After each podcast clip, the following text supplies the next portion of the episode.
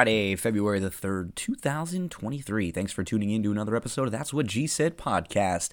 Got a horse racing heavy episode for you with some Friday Gulfstream and Friday Santa Anita best bets.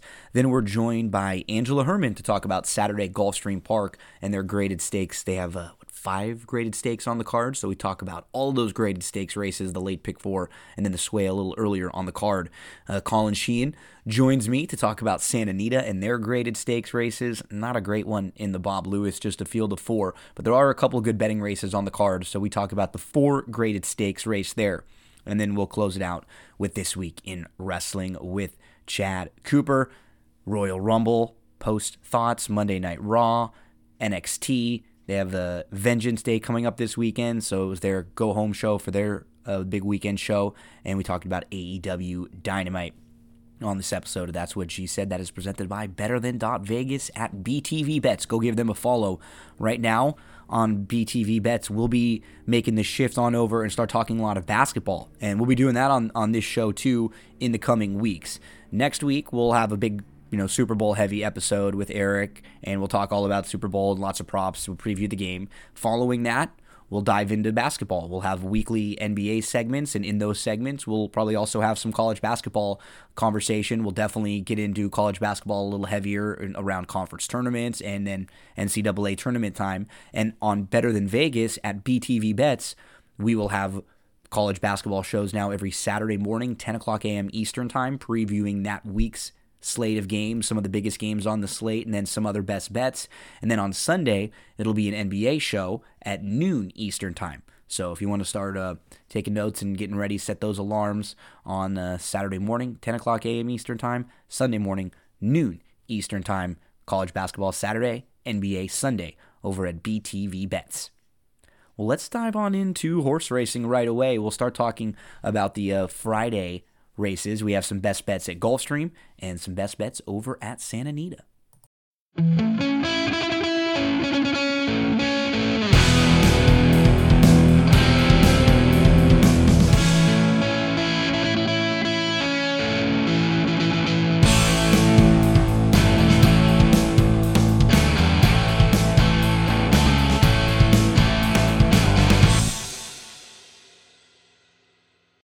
Horse racing fans, many of us have been using the DRF, the daily racing form, for years, studying the races, keeping up to date on news with all the articles. I remember looking for a copy at the local liquor store or picking one up at the local racetrack, wherever I was going. Now it's even easier and cheaper than ever to use DRF with DRF.com and the newly optimized DRF mobile. You can get all the tracks that you want to bet and handicap. Past performances that are mobile optimized for on the go handicapping on your phone.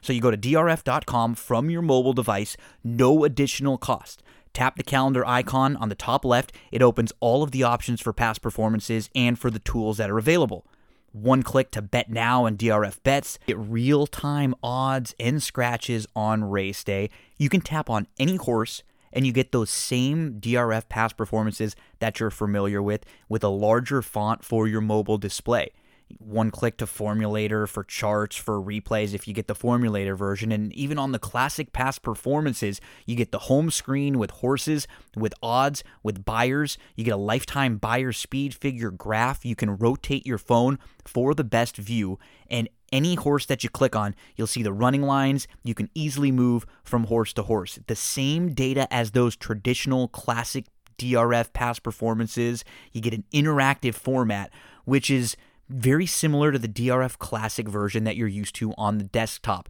Every card includes live data updated instantly with those scratches, and so you get the accessibility from desktop to phone, cross device functionality. You can take your notes and save them from one device to the next, and then access your account on any of your devices. On the go handicapping and wagering, multiple formats to view. You got the overview page with recent speed figures, current day's odds, easy access to expert selections and analysis. You got the Beyer speed figure graph with lifetime Beyer speed figures and chart notes for every horse. And you got those traditional DRF pass performances that are just newly optimized for your mobile phones. They are constantly upgrading, improving, and making everything easier for you to get your handicapping done at drf.com. Better, you want to spread your pony knowledge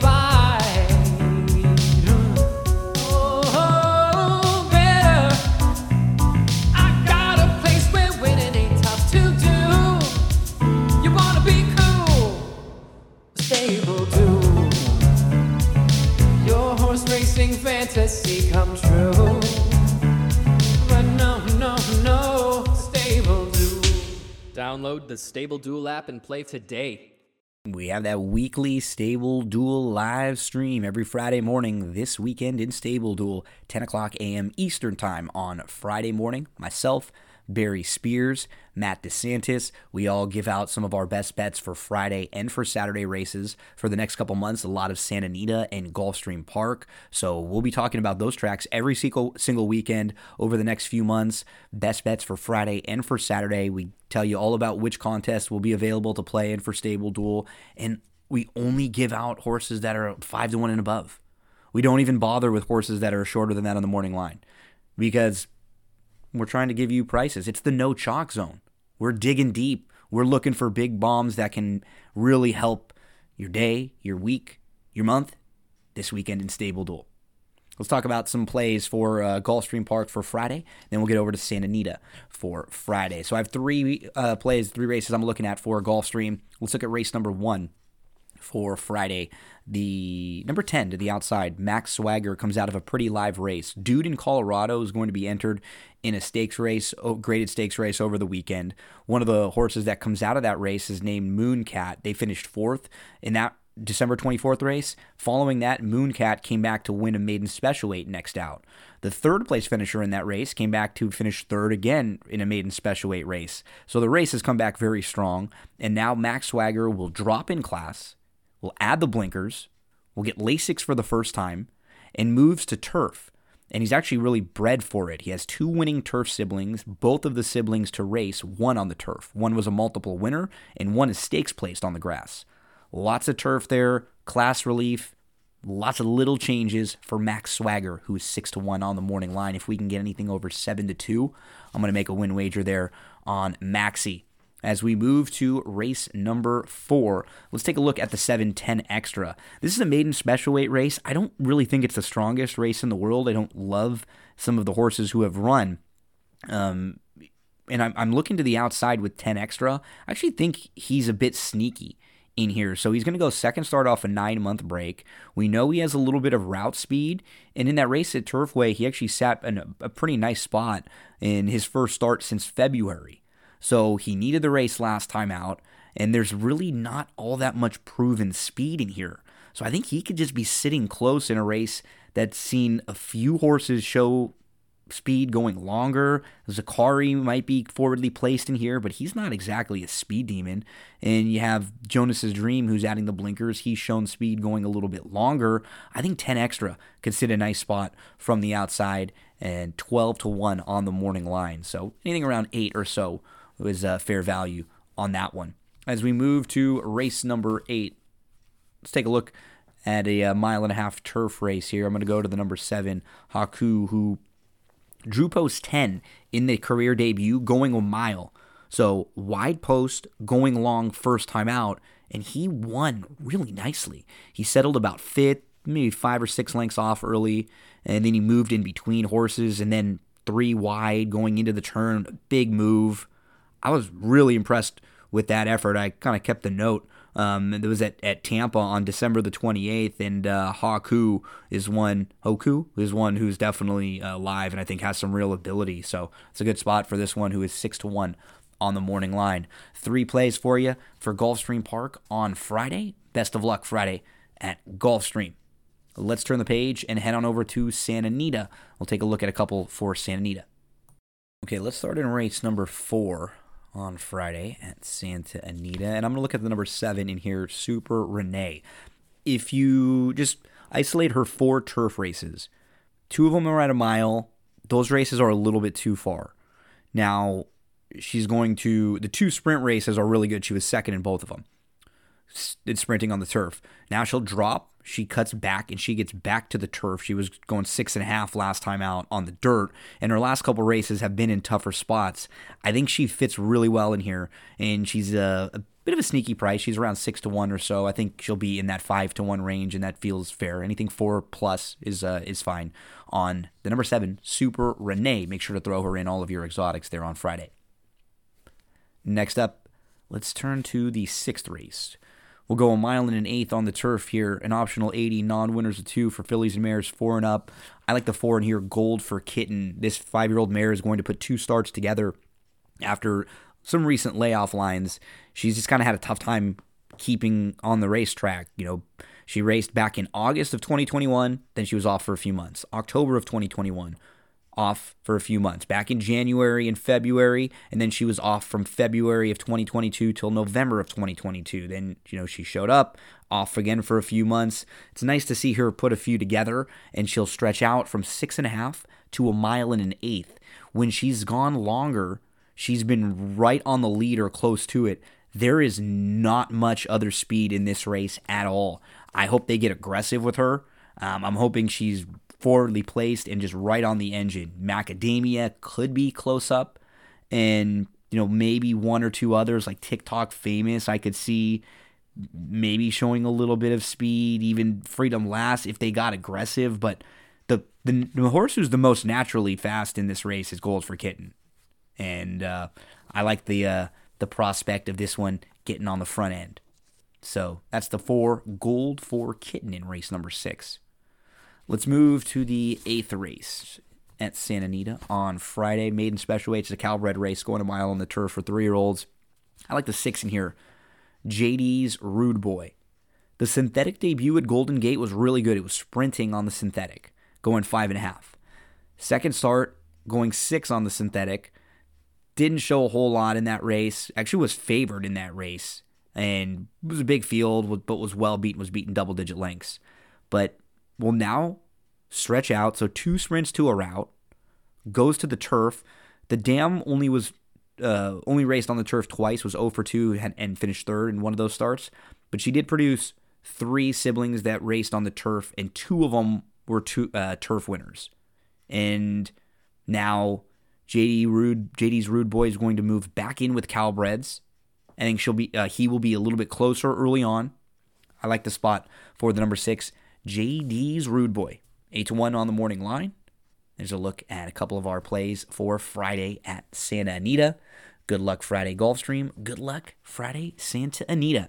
And then after you make all this money and uh, you're looking to upgrade your home, you head on over to contact Cindy Carava, full service realtor.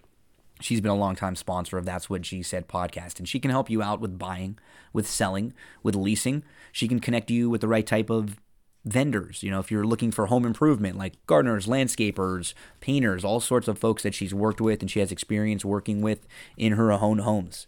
Now, if you need help with the uh, the loan process, she can connect you with the right type of lender that will expedite that. That will make it much easier for you. That will help you along and uh, that's that's what her job is, just making your life easier. She will save you uh, tons of time, tons of energy, and she knows anything that's going on with the market right now. If you're looking for a market analysis, she'll do a free market analysis of your home's value.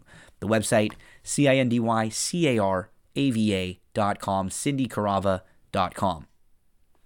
Let's continue along. Up next, we head to Gulfstream Park.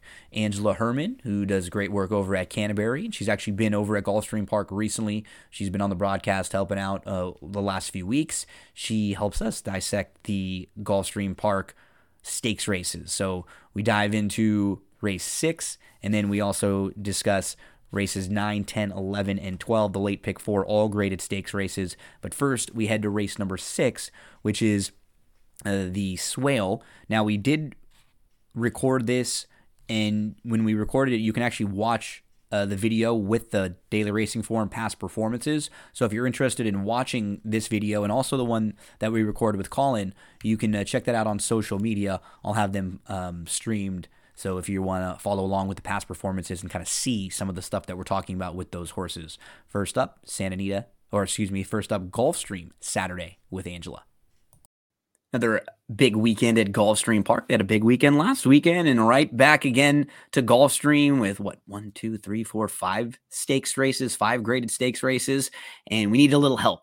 So we call in one of our good friends. She was actually out at Gulfstream Park uh, last weekend. You've seen her out there uh, here and there the last few weeks. We know her. She's been a big part of the Canterbury team for years now. Fantastic handicapper. Someone I love talking races with all the time. Angela Herman. Angela, how you doing?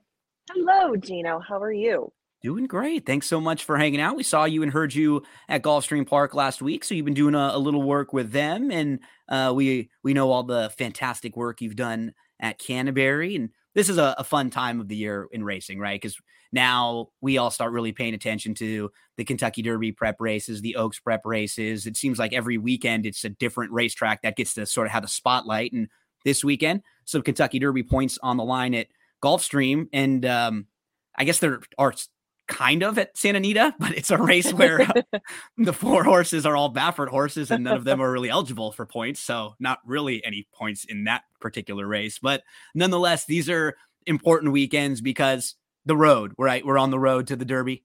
Yeah, a, a turning of the page, I guess you would say, from Breeders' Cup time back to Triple Crown Trail. And Yep. I mean, we had, I was at the Pegasus last weekend, lucky enough to be a part of that.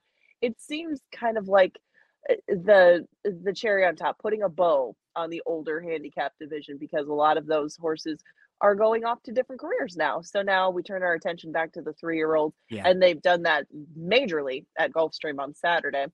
And there's a little something for everybody. So as we go through these different races, we'll see some intersection of local horses, but some different faces as well. That might be the late developing crowd of this three year old crop. So I'm interested to see how it shakes out. Yeah, and I think in the races that we're going to talk about, we're going to focus on the uh, the stakes races, the graded stakes. So we're going to look at six, race six, and then races nine through twelve. A couple of them not the greatest betting races in the world. Some of them aren't the strongest, but then we do have a couple really nice betting races, a couple grass races. So yeah, we'll get a little bit of everything in the races we are discussing as we take a look at the DRF past performances. If you ever need any help handicapping the races, head to drf.com. And I'm I'm personally always the big fan of Formulator because it's just so easy to get to the replays and then one click to the charts and then one click to pedigree information, anything you need.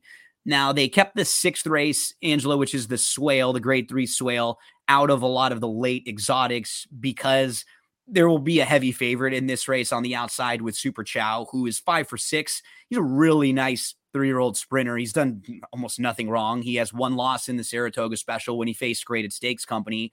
Now, he, he's drawn pretty well and he, he's really quick. There's some other speed in here, but he's been in races with other speed and he's won the battle of those speeds before. And he's and he's drawn well for a horse with his running style. But if we want to knock him a little bit, or we want to, uh, you know, always try to question a, a, heavy favorite, this will be the first time he tries to go seven furlongs. And the only time he went beyond six furlongs was when he lost. Now, that was also against really tough company. So it probably wasn't just the distance that day. Let's talk a little bit about Super Chow because he's the horse to beat in here. Yeah, uh, he you really laid him out very nicely. He drew very favorably for his running style, even if he doesn't get the lead outright, which is what he's done in his last three. He'll be able to stay in close contact. He, uh, we don't think he has much of a move to him yet. At least paper would indicate that. But given the lack of traffic that you would anticipate from that post, he and Chantal Sutherland will at least have the option to sit first or second if he needs to. But the Super Chow is going to be tough. I, I am not going to single him just based on what you said, the seven furlongs. And the fact that he was so good right away, I don't know how many more steps at this point he has in him forward. I agree. Whereas with some of his competition, I do see a, a bit more wiggle room to improve. And we and I think while his development is probably pretty close to like the top, we are also going to see him maybe hit the peak from distance at the same time, right? Those might be coming together simultaneously where he might have topped out.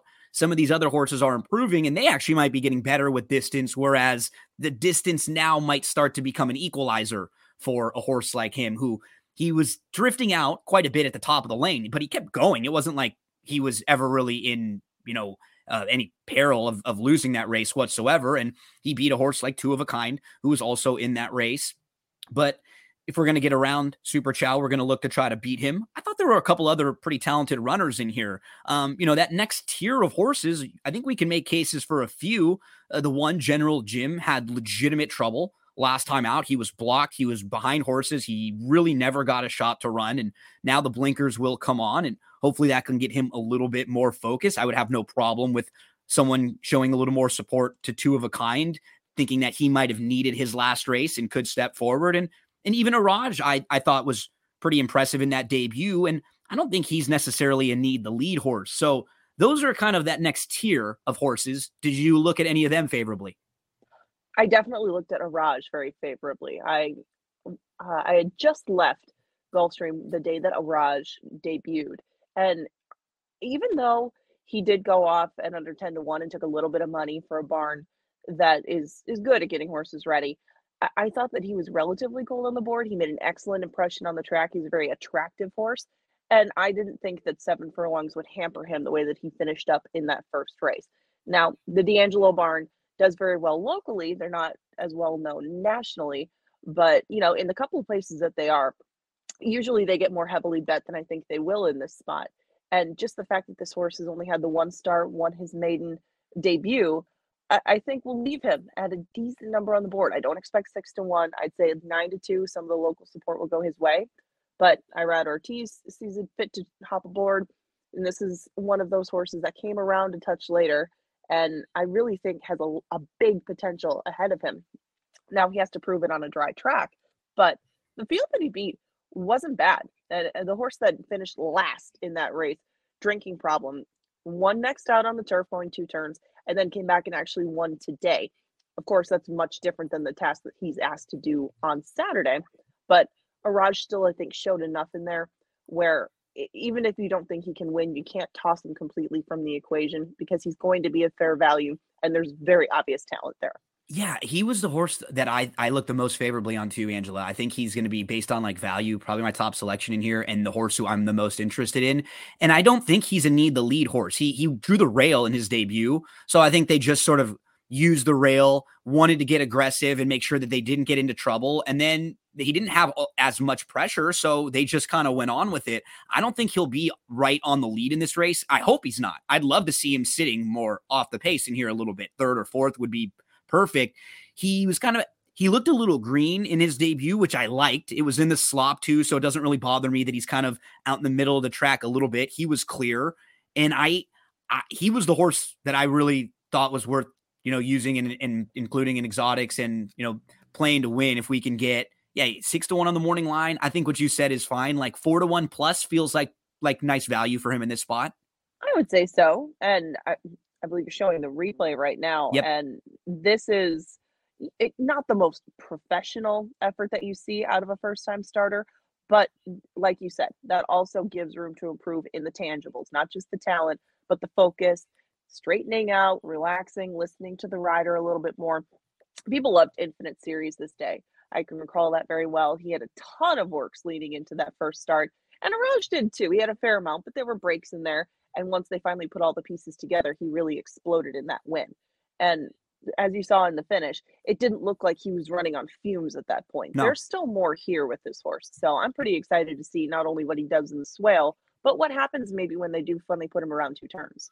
You got to give a yeah. We're both on a Raj in here, um, and uh, I got to give a shout out to one of my buddies uh, from uh, high school, Scott Hogan. When we were out at uh, at LaSalle High School, we had a friend that we would always sort of laugh at because he was a real like like how you and I would joke about California guys, and he would be like, oh, and we would talk about him, and we called him Keanu, like, and we would say, oh, bro, Keanu, man, what's going on? How you doing? So Keanu Reeves, who is one of the coolest dudes in the entire world. Shout out to Keanu and shout out to one of my buddies who I know plays the races sometimes, uh, Scott Hogan, who was probably getting a laugh if he uh, if he heard that one. So a good look at the swale early on uh, on the card before we get to the four graded stakes races that will end the Gulfstream Park Saturday card. Uh, anything else you want to mention about the uh, the swale before we move on? I will say for General Jim, I know that he had, uh, I mean, I say legit trouble, but I didn't think that General Jim and Luis Saez really had to come to a, a screeching halt in the Mucho Macho Man. I thought It that, almost seemed like he could have maybe pushed himself out there if he was at just maybe traveling a little bit better. I know what you mean. He was kind of discouraged by it, but I thought he could have done a little bit more than he did. Um, that's fair. I wonder if they the try to get yeah, and I know, and, then, and that's the thing. It's like you would think they would want to try to get a little more aggressive, but that's not that wouldn't work out well in this race.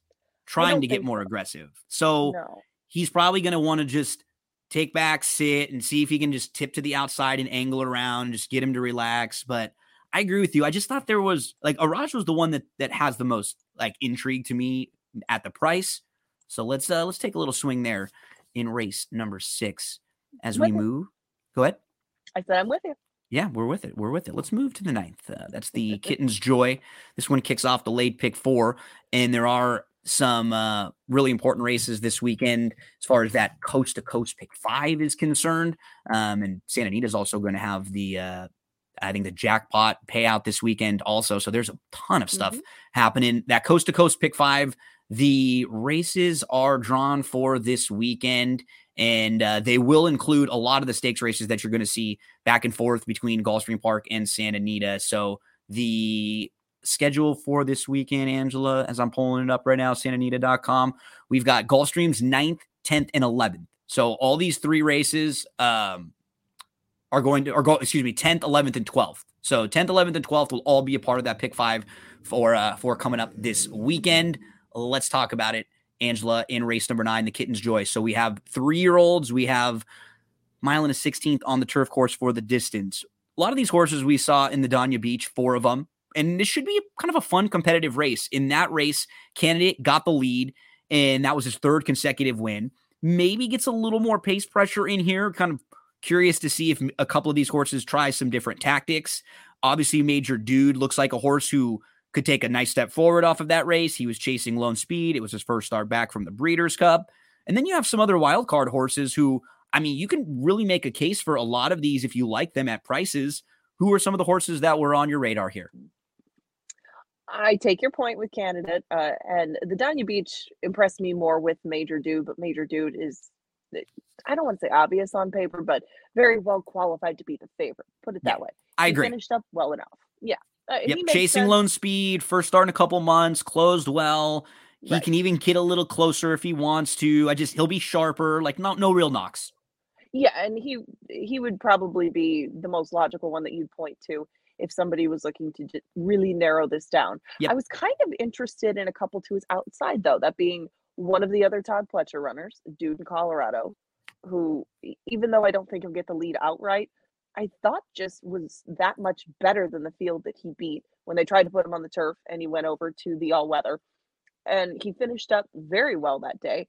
Now, those fractions, y- y- uh, they're not going to blow you away, but that's why I don't think that this horse will be right up front and center. I also don't think he'll be six to one.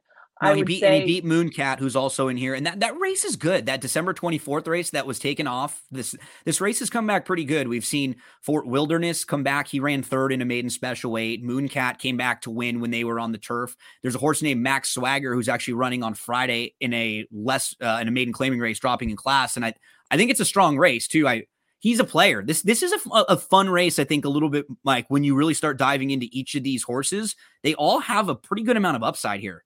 yeah, and there's different, just depending on what your angles typically are with these Mhm. horses, you can mold them into something that you could play. Now, Absolutely. say Magna, say Magnifique, the horse that was second to back when Duke in Colorado was very well bet in his second start, also came back to win for Chad Brown. Now that was at Aqueduct, both over good turf courses. Some things to work out there, but I was more impressed with his race at Gulfstream. It seemed like a very good prep and maybe impressive enough to his conditioners where they opted to put him in here. So I think maybe even they were a bit surprised at how well the horse ran.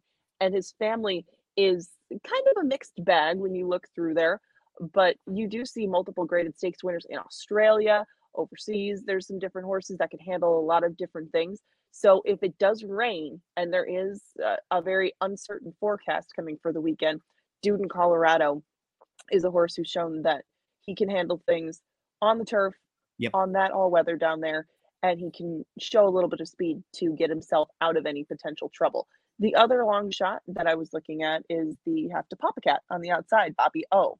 Mark Casse has a couple in here, but Jose Morelos is on the five, and uh, Lights of Broadway does come out of the pulpit. Yes, I understand that they put this horse into a more recent race, but Boppy O has been working really, really well at Palm Meadows. If you can pull up some of the videos that are on XBTV, Mhm. you can see that this horse has grown up a bit and could be better than he was at two. Now, it could be very much viewed as a fluke the way that he won with anticipation because it was so slow up front. The figure didn't come back good. He was 23 to 1. His more well fancied stablemate was way back, and, and the winner is came back to thump him in the bourbon. But at least they saw enough in, with this horse early on where they thought he would be a graded stakes type. I don't think that he meets the toughest field in the world to get back on track in the Kitten's Joy. He gets the outside, and uh, for the price that he's going to be, and with the success that Mark Casse and Jose Ortiz have had together down here, I thought he might be worth a second look. Do get a look at him on the track. he and he should sit pretty close too in this race. I think he can sit real close. As he's shown, the, like his best race was in the wind anticipation when he was right there on the lead. They were going slow, but he sat close in dirt races, going a little bit quicker too. And I think in this race, I, I'm. I just don't know if candidate's going to get the same type of trip. I just I feel like there will be a little bit more pace pressure between a few of them in here. The one that I was a little intrigued by, I guess I, I might give him one more shot, is Suzak, the, the two who's going to make his second start in the US for Graham Motion. And, you know, in that race in the Dania Beach, he got bumped around pretty bad at the start. And then he got forced really wide into the turn. And then he tried to move into the inside and he was in traffic. It just was not comfortable. He was bumping around. It was just not a very good trip for him. And then on top of that, he's chasing lone speed in his first start in a few months, and he has a rider who's really been struggling. Um, so all of those put together, now you feel like Joel and Flavien and these guys who are so good, literally two of the best riders in the world, are going to get out of the funk that they're in at some point. But you know, you don't want to take really short prices on them right now until you start to see it. And this horse isn't really going to be a short price. I think this is probably fair in the, in the six to 10 to one ish range for Suzak. I'd probably give him a shot in here, but I do agree with your assessment that I'll probably play this race with like Major Dude and, and, and probably one or two others in here. I like the case you built for a dude in Colorado. You started to talk about Lights at Broadway. I, I mean, he wouldn't be a shock to me. His race was fine. He was chasing lone speed. That was his first start on the turf. I, I- don't mind him. I think I just like others a little bit more. I uh, well, I I don't like Lights of Broadway. I thought it was just interesting to note that Jose Ortiz was on the horse who hasn't run since October, Mhm. whereas Jose Morelos, who Mark Casse hardly uses at all, ends up on Lights of Broadway.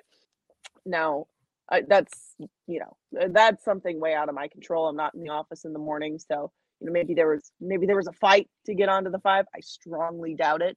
But in mentioning riders, like you said, uh, Joel Rosario being in the slump that he is at the moment didn't seem to get along that well with Suzak Yeah. when they were No, you're right. They didn't. They didn't at all. It was all the the first quarter was was brutal. It was like everything and when it's all that much trouble, when it's like a slow start and then then you're in some traffic and then you're wide, then you wonder it just maybe the marriage here wasn't all that great. Could it be Well, you- better, you, right? can't take a horse and a jockey to couples therapy. Yeah, so right? Yeah, I was gonna say, with these Could, two. could it be better second time out? Sure, but when someone's in a funk like that, you just just demand value, right? Make sure it's a price that you feel like is fair for for these horses right now. Um, but yeah, this is a this is kind of a fun race. Anything else uh, in here worth mentioning? No, I, I covered my points. I, I think that Major Dude is the horse to beat, but I am going to try to do so with Dude in Colorado and Boppy O. And Boppy O, as well as uh, your horse, Suzak, are two that I would want to look at on the track. See if Suzak is maybe trying to bite Joel Rosario or if Yeah. he's listening to him in the warm up, if they break off together and try to, you know, actually have some kind of rapport, or if Suzak is just going to do what he wants and Joel Rosario is going to hang on for the ride. I, I think that Boppy O, just off the layoff, is worth noting if he's going to get hot coming back to the races or if he looks eager and ready to go because I, I don't think he's going to be 12 to 1, but he's going to indicate a lot of his readiness just before the race. Let's uh continue along next to race number 10. We're in the forward gal, the grade three forward gal. And in this race, a couple horses that will uh, take a good amount of support are the three Atomically, who was, was only like six to one in the Breeders' Cup Juvenile. Fillies going back and looking at it, um, coming in off back to back victories. You have the six Lynx, who's intriguing. Both the seven and the eight come in off of really impressive victories. Red Carpet Ready is two for two, undervalued asset, won the debut for Chad Brown. And then towards the outside, Positano Sunset was a nice winner last time out, has improved in all three starts. So there's some directions to go in here. I don't know if anyone's going to be that overwhelming of a short price. It probably gets spread around between three or four in here. I, this was probably the most exciting race for me to look at the forward gal. Just I've I've seen some of them, but Atomically was my pick in juvenile fillies. And I mean, she stunk, but it was it was not really a pick because I just loved what she did. I liked that they bought her and moved her way up in class, and I, it was a process of elimination sort of thing. I just was not in love with the two-year-old group that lined up for the juvenile fillies. Now that being said, Atomically has also come back and done some great work for Todd Pletcher in the morning against some really serious horses. I mean, I believe that she's worked out um, a number of times down here and been keeping heads up. Uh, the winner of the Demoiselle. Oh, what's her name? I can't. It's just right on the tip of my tongue. Uh, that one that's two for two, and those two were trading jabs all the way around the track at Palm Beach Downs. And she's not a very imposing horse when you see her in person, but she's got a lot of ability. And I think that she Julia has Shining, the pleasure. Julia Shining. I know. Right, I yeah. just pulled it up right now. pleasure? Julia yeah, Shining yeah. Is, uh, I believe, the one that she's been working with, and they've been going head and head to Palm Beach Downs, and they both look good. And if Atomically has grown up and can do that same sort of thing because she's been on the inside where she drew today, she's willing to duel and go on. She's willing to set off the pace. She just has a lot of things in her corner. Now, I will say, if you're not impressed with what she's put in, you're not blown away by any of the state bred races. You don't want Lynx. You don't want atomically. Uh, undervalued asset, undervalued on the board, but a really, really nice filling. The Biloxi Blues came back and almost pulled one off on Sunday. It wasn't the most impressive uh, field in the world, but she still handled things very well. Undervalued asset wiped the floor with her when she broke her maiden. We haven't seen her since November, but undervalued asset is a horse of the future, regardless of what she does in this group. And and looking back in the maiden wins and some of the stakes wins with the rest of them, I just can't see anybody beating her if she's ready and if she likes Gulfstream surface. The one that I thought um, showed me a little bit of something in her third start, in particular, was Positano Sunset, who she ran into a couple pretty nice fillies in her first two starts. Uh, in her debut, she was behind pretty mischievous, and in that particular race, there was multiple next out winners. Pretty mischievous is three for four, came back to win the Untapable. In that race, we also saw Fee and Science uh, Signs come back to win. So good race in the debut, then comes back in the second start, runs into the horse that you were just talking about, Julia Shining. No real shame in being defeated by that runner at Keeneland.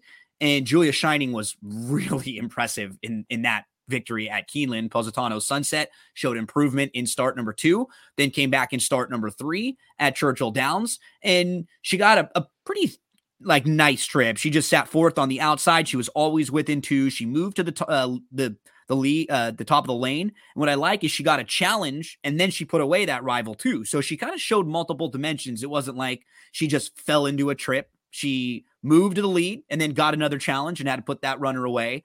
I'll give her a, a little bit of a look as, um, yeah, I think it, it's pretty contentious. And, and who else in here would be on your radar, or I don't know how you, how would you play this race then, kind of multi races, or, or looking at it? I might use Positano Sunset. I think she'll be undervalued for what she brings to the table. Uh, Ian Wilkes hasn't gone off to the to the fastest start, lots of pieces. She'd be one I'd use underneath for the value that she provides.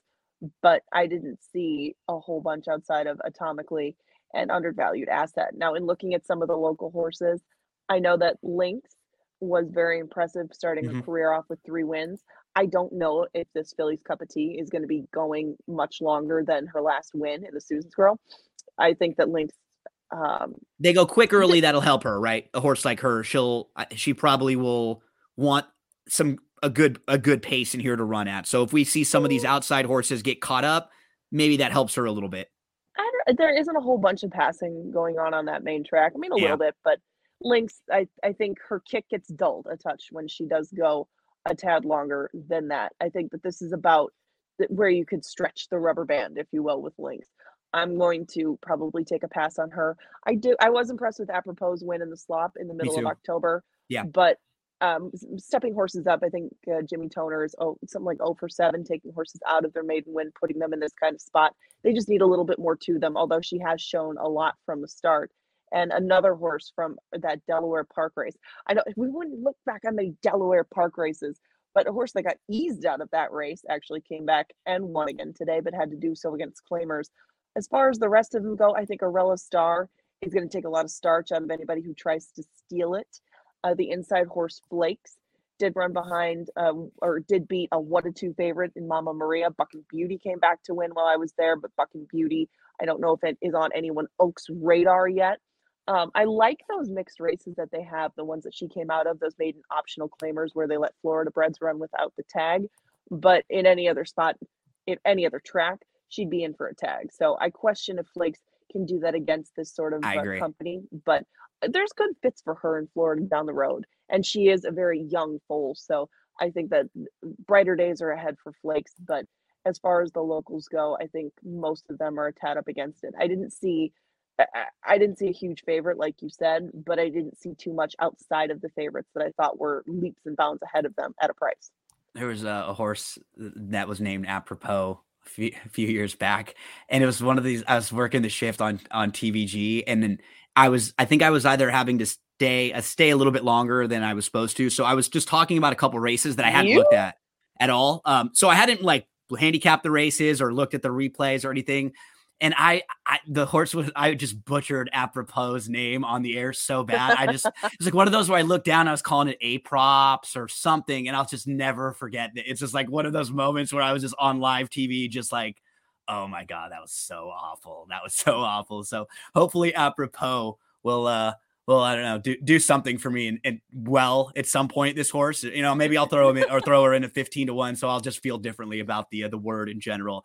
But I, I agreed with you. I thought the the effort was fine. Like it was good. There was no knocks on it. And I like the fact that she showed she can sit off the pace a little bit if she has to. She kind of Yeah. carved out a nice spot behind a wall of horses. And the race has already come back a little bit live. But yeah, I I, I thought the sevens, like just this horse feels like she might be a nice horse. She just does. She just kind of you just kind of get that feel um with undervalued asset. I mean, uh, red carpet ready was nice in both of those races too. So uh, some fun three year old fillies in the forward gal as we continue on our Gulfstream Park Saturday journey. We're up to race number 11 now. It's the sweetest chant.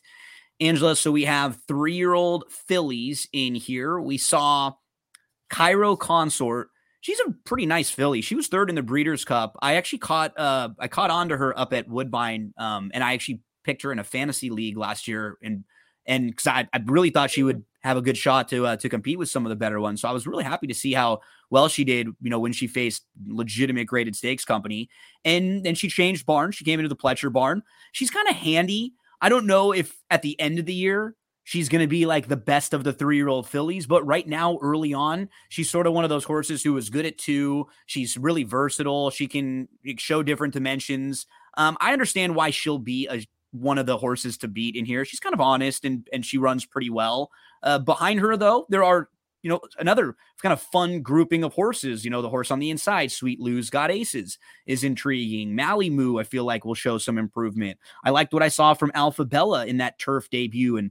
And this one has some pretty nice little turf uh, pedigree. Could be a really good one on there. Heavenly Sunday, nothing to knock about that horse who freaked at Indy and then they wanted to see how good she was. She goes over to Keeneland and she proves that she's got some quality.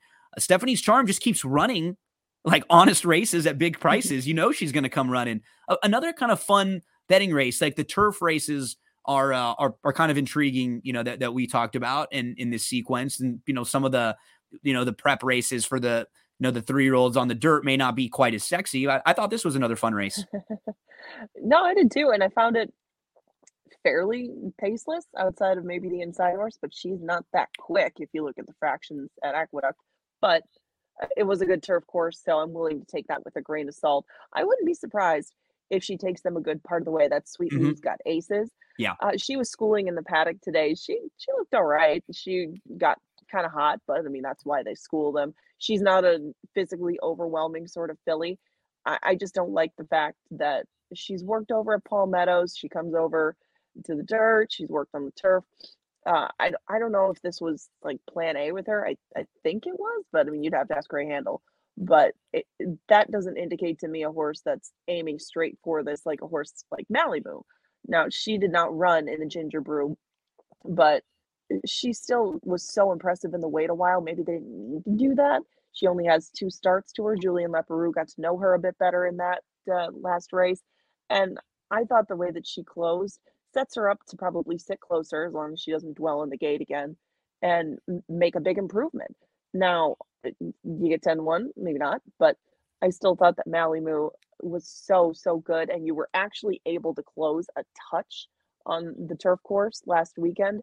Maybe Malimu could pull the upset. I was trying to look for something in here because if the last race, the, the favorites were rock solid to me, this race, they're anything but. I respect Cairo Consort and her good race in the Ginger Brew. If I was she's- to take one out of there, it'd be her, but eh, Yeah, she's but she's not like at her price. She's not all, like awesome, right? We're not lining up at the windows to go bet her when she doesn't really tower over the field on figures, and she's just sort of nice. She's handy, like she's really honest. But there Yeah. are others in here. I think based on like how you're looking at this race, I am too. And one of the horses who I'm I'm definitely going to use is Alphabella.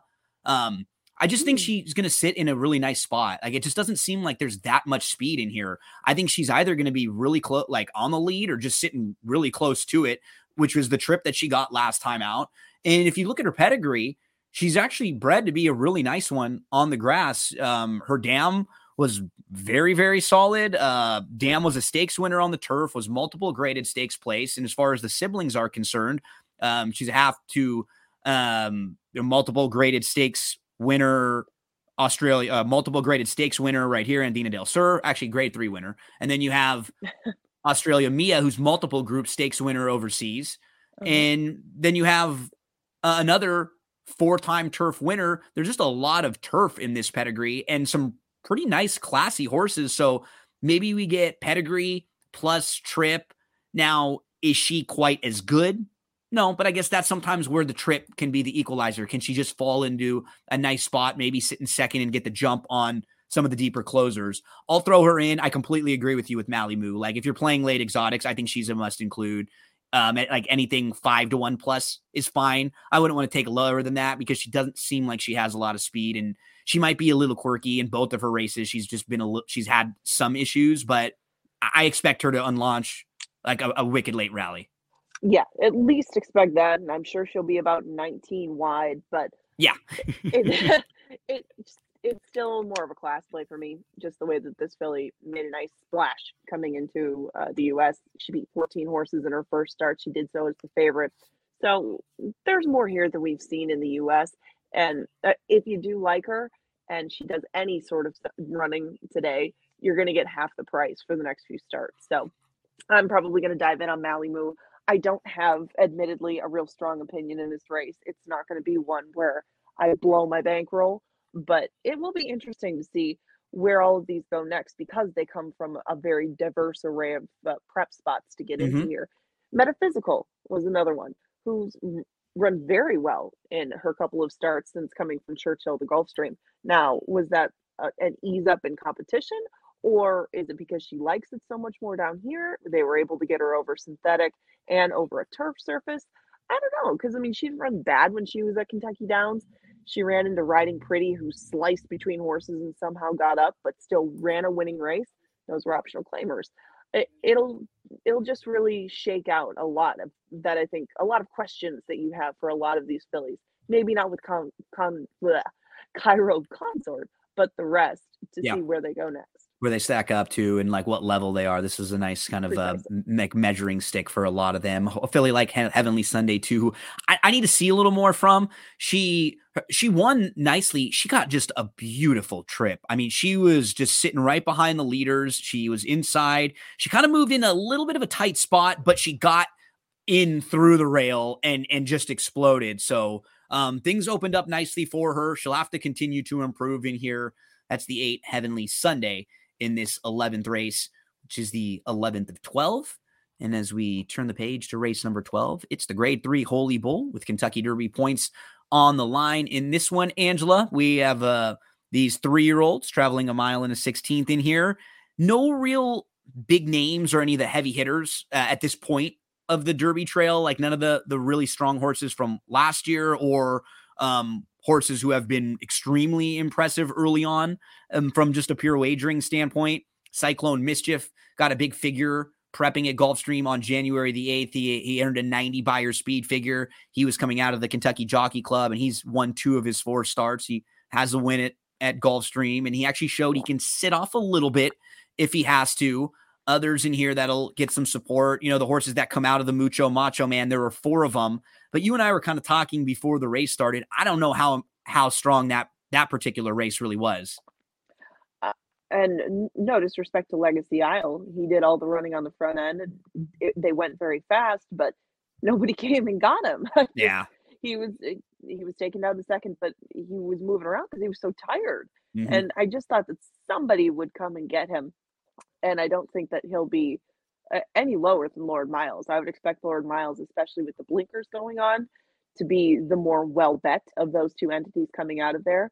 And Lord Miles, I didn't love the rail draw for him. He just looks kind of big and lost. When I was talking to Brian Nato, who does analysis down there, he just said the blinkers could be the very best thing possible for this horse right now because he just looks around a bit. It still is only two starts deep into his career. And I mean, he's by Curlin. He's probably going to get better with age, just get a little more on track with what his job is. That might not be on Saturday, considering it is only his third start. So, I, while I think he won't win, I think that he's probably the most bettable of those entities that do come out of the Mucho Macho Man.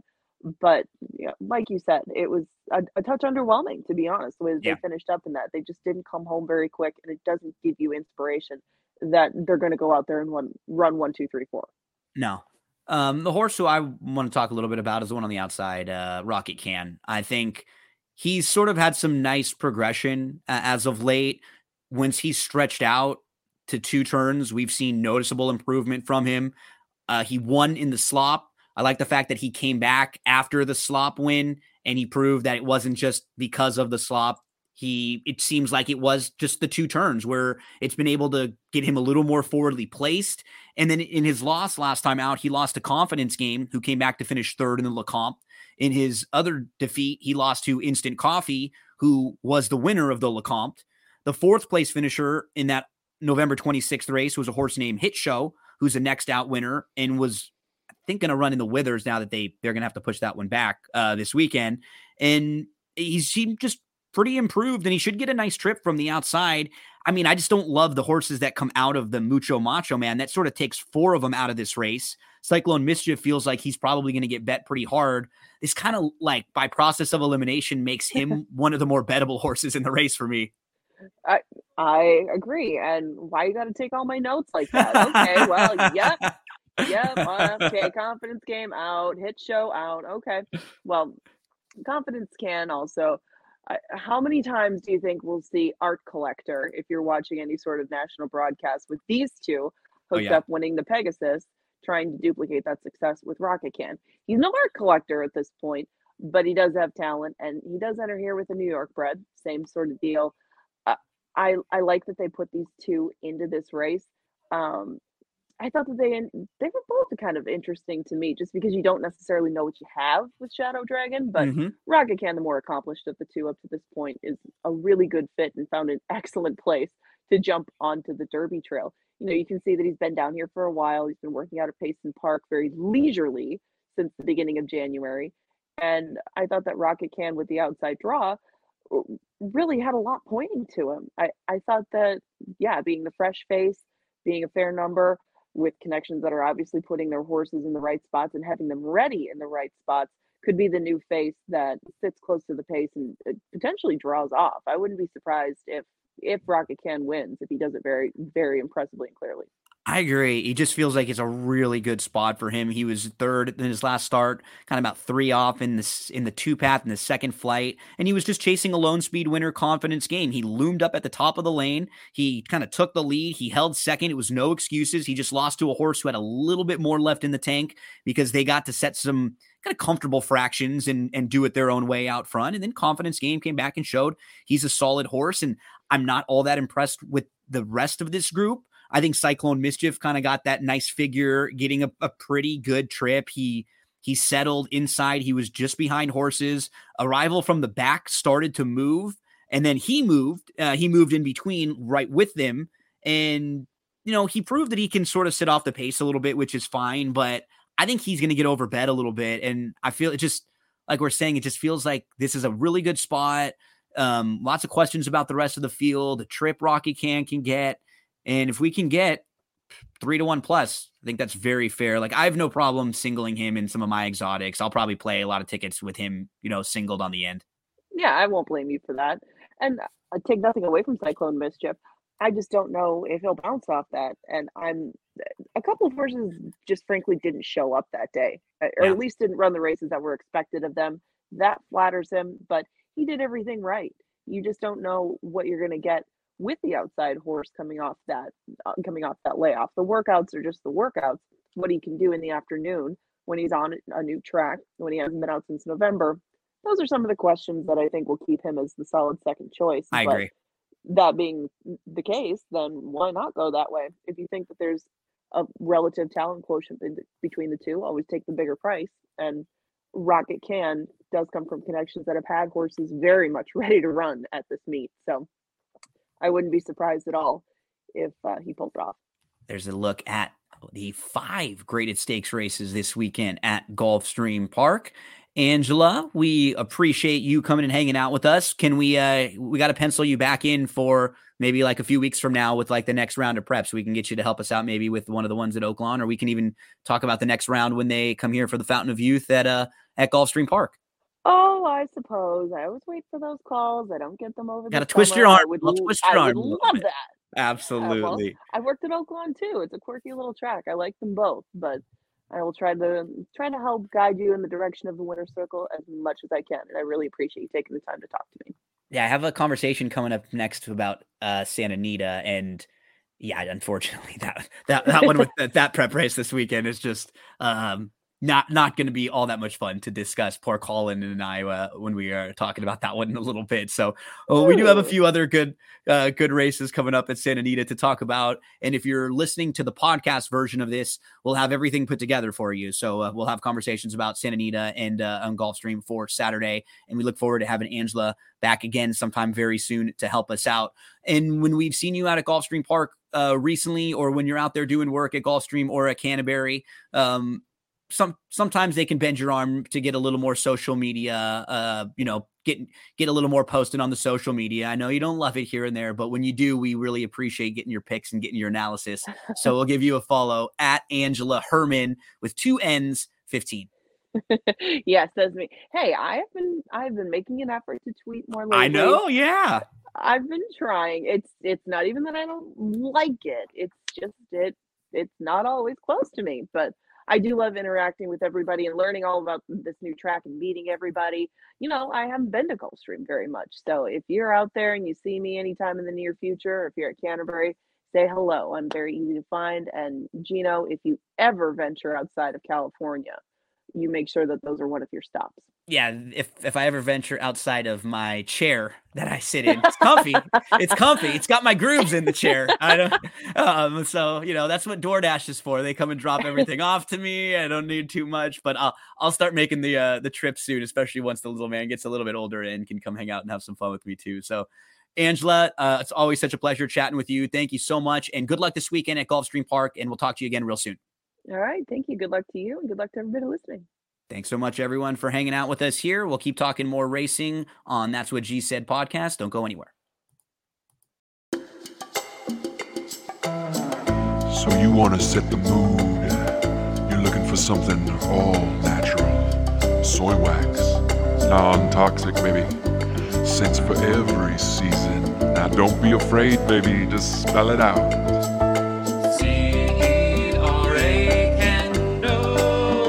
GinoGets.com. And don't forget, promo code Gino gets you 10% off. Mm-mm. All natural soy wax candles. Use that promo code GINO and it'll get you 10% off your purchase.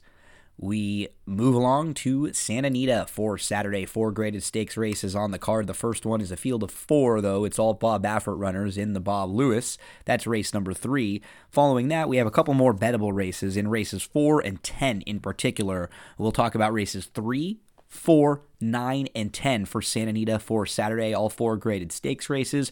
Colin Sheehan joins me. He does some great work um, with uh, Trust the Profits. You see him on social media posting lots of videos. He has a new show that we discuss. So, big thanks to Colin for joining us. Right now, kick back and enjoy as we discuss Santa Anita graded stakes races for Saturday. Big races coming up this weekend at Santa Anita. Very excited to talk some races with Colin Sheehan from social media, someone that I've met on Twitter now. You see his work with Trust the Profits, a show doubling down right now. And this is actually the first time that we've had a conversation more than just back and forth on Twitter. How's it going, buddy? And thanks so much for joining me. It's going great, Gino. Thanks so much for having me. When I entered into this arena of making videos, this was the exact reason I did it for was to find other horse racing fans. You know, you're kind of, you know, I, I work with a company of 200 people, and I don't think anybody there talks horses. So you kind of have to go outside your your comfort zone to find them. But once I found them, I found a great community here, uh, and I'm, I'll be so glad to hear some of the examples that or some of the angles you use when you're breaking down horse races. I do have my show Doubling Down. I focus on daily doubles because I think that's a great introductory bet for uh, people that are, you know, hesitant in getting into horse racing. You know, you always see the pick fours and pick fives as the big scores, but you got to start sl- small with that. And you'd be surprised how hard it is to hit a daily double. And my guest tallies, if you take a look at them on my show, you'll see that. And if you want to give uh, Colin a follow on social media, that's his Twitter handle right there. So make sure to do so, and you can check out some of that great content that he's talking about. For our show, we're going to focus on Santa Anita. They have four graded stakes races coming up this weekend. Uh, the first of them is the Bob Baffert Bob Lewis, which is a four horse field of all Baffert runners. And actually, I can uh, I can expand a little bit here, and we can dive into the DRF past performances as we take a look at race number three. Now, this is supposed to be a points race, Colin, but none of these horses can actually earn points right now because they're in the Baffert barn and they're trying to get that all figured out. Um, there's actually a, a court hearing happening right now to see if Baffert's runners will be able to run. If not, they will have to disperse and run other uh, for other barns. But they won't be able to gain Kentucky Derby points for this race as of right now. So just from a pure, you know, handicapping perspective, looking at this race, you know, you're not going to have anyone um, of the three runners to the inside that are a big price. You'll have hard to figure, but it's always a little difficult when you have one race that's just dominated by a particular trainer because they can really dictate what kind of trips they want with whatever runners they want in a field like this. So it's, you know, it's definitely not the, the, the sexiest race to talk about this weekend. No, not at all. And with the Withers being canceled at Aqueduct, that's 80 points for the Kentucky Derby Trail that are now off the board. Yeah. The Withers being moved to next Saturday, so they're not off the board completely. But between this race and that race, when you add them all up, that's 80 points that are not going to be uh, in the standings. And yeah, so you know this is disappointing. You got four horses here, and everyone's talking about it all being Baffert. Don't forget the point that the number two and the number three are the same ownership groups as Yeah. well. Yep. So you know why aren't these two coupled? You, you get to have uh you know two horse race with two horses coupled. Yeah. Uh, you know this would just be a race that I would just stay away from. And it's it's not really fun or intriguing, you know, and it's just one that is is along the ride on your Saturday card at Santa Anita. There are better races to talk about. I mean, if I'm looking at this race and and going to play it at all, I think I would just I like Newgate the most, but I, I'm with you. Like I'm not really going to be involved in this race very much. I just I think based on what he's done, Newgate and who he's faced, being behind Cave Rock and Forte and having a meltdown a couple times, he's probably the most battle tested and seasoned of these runners. Yeah, I absolutely agree with you. So, you know, I wouldn't bet this race, but as I do my daily double show, I said, well, I might as well bring a daily double to Gino. And uh, I would, you know, you got to pick one horse if you're doing a daily double into the next race, and two, Newgate would absolutely be Yep. my choice here. If you want to look at that price, the uh, four hard to figure the speed figures are definitely light, but the one thing that I paid, you know, that kind of jumped off the page to me was the workouts. I mean, this horse has been working really, really good. Yep. But what I don't know the intentions, and That- that's uh, right. And like we're saying, what kind of trips? Like who's getting the lead? Is one of them going to be getting a lone kind of front trip? Are they going to just try to stack themselves in order of where they want? Or is it just sort of, hey, we have them all, just kind of let them loose? It doesn't really matter who wins or who loses, you know? Yeah, and in these types of races, uh, Baffert jokes aside and ownership groups aside, when you only have two, three, four horses, you I usually want the best jockey, and to me, the best jockey is on the three inside horses. Yes. Um, and using Frankie Dettori or Johnny V is never a bad thing. So uh, I'd be comfortable using Newgate and um, and watching just to see. You know, we obviously saw Arabian Night. Don't get confused with Arabian Lion in this race. Arabian Night is the monster that we saw last weekend. Mhm. Um, but you want to pay attention for those of us that are, you know, paying close attention to the Derby Trail of which of these. These are the ones that are kind of that second tier in the Baffert barn, I'd say. So, you know, maybe one of them pops up, but um, to me, it's Newgate, and you kind of move on from there. I agree.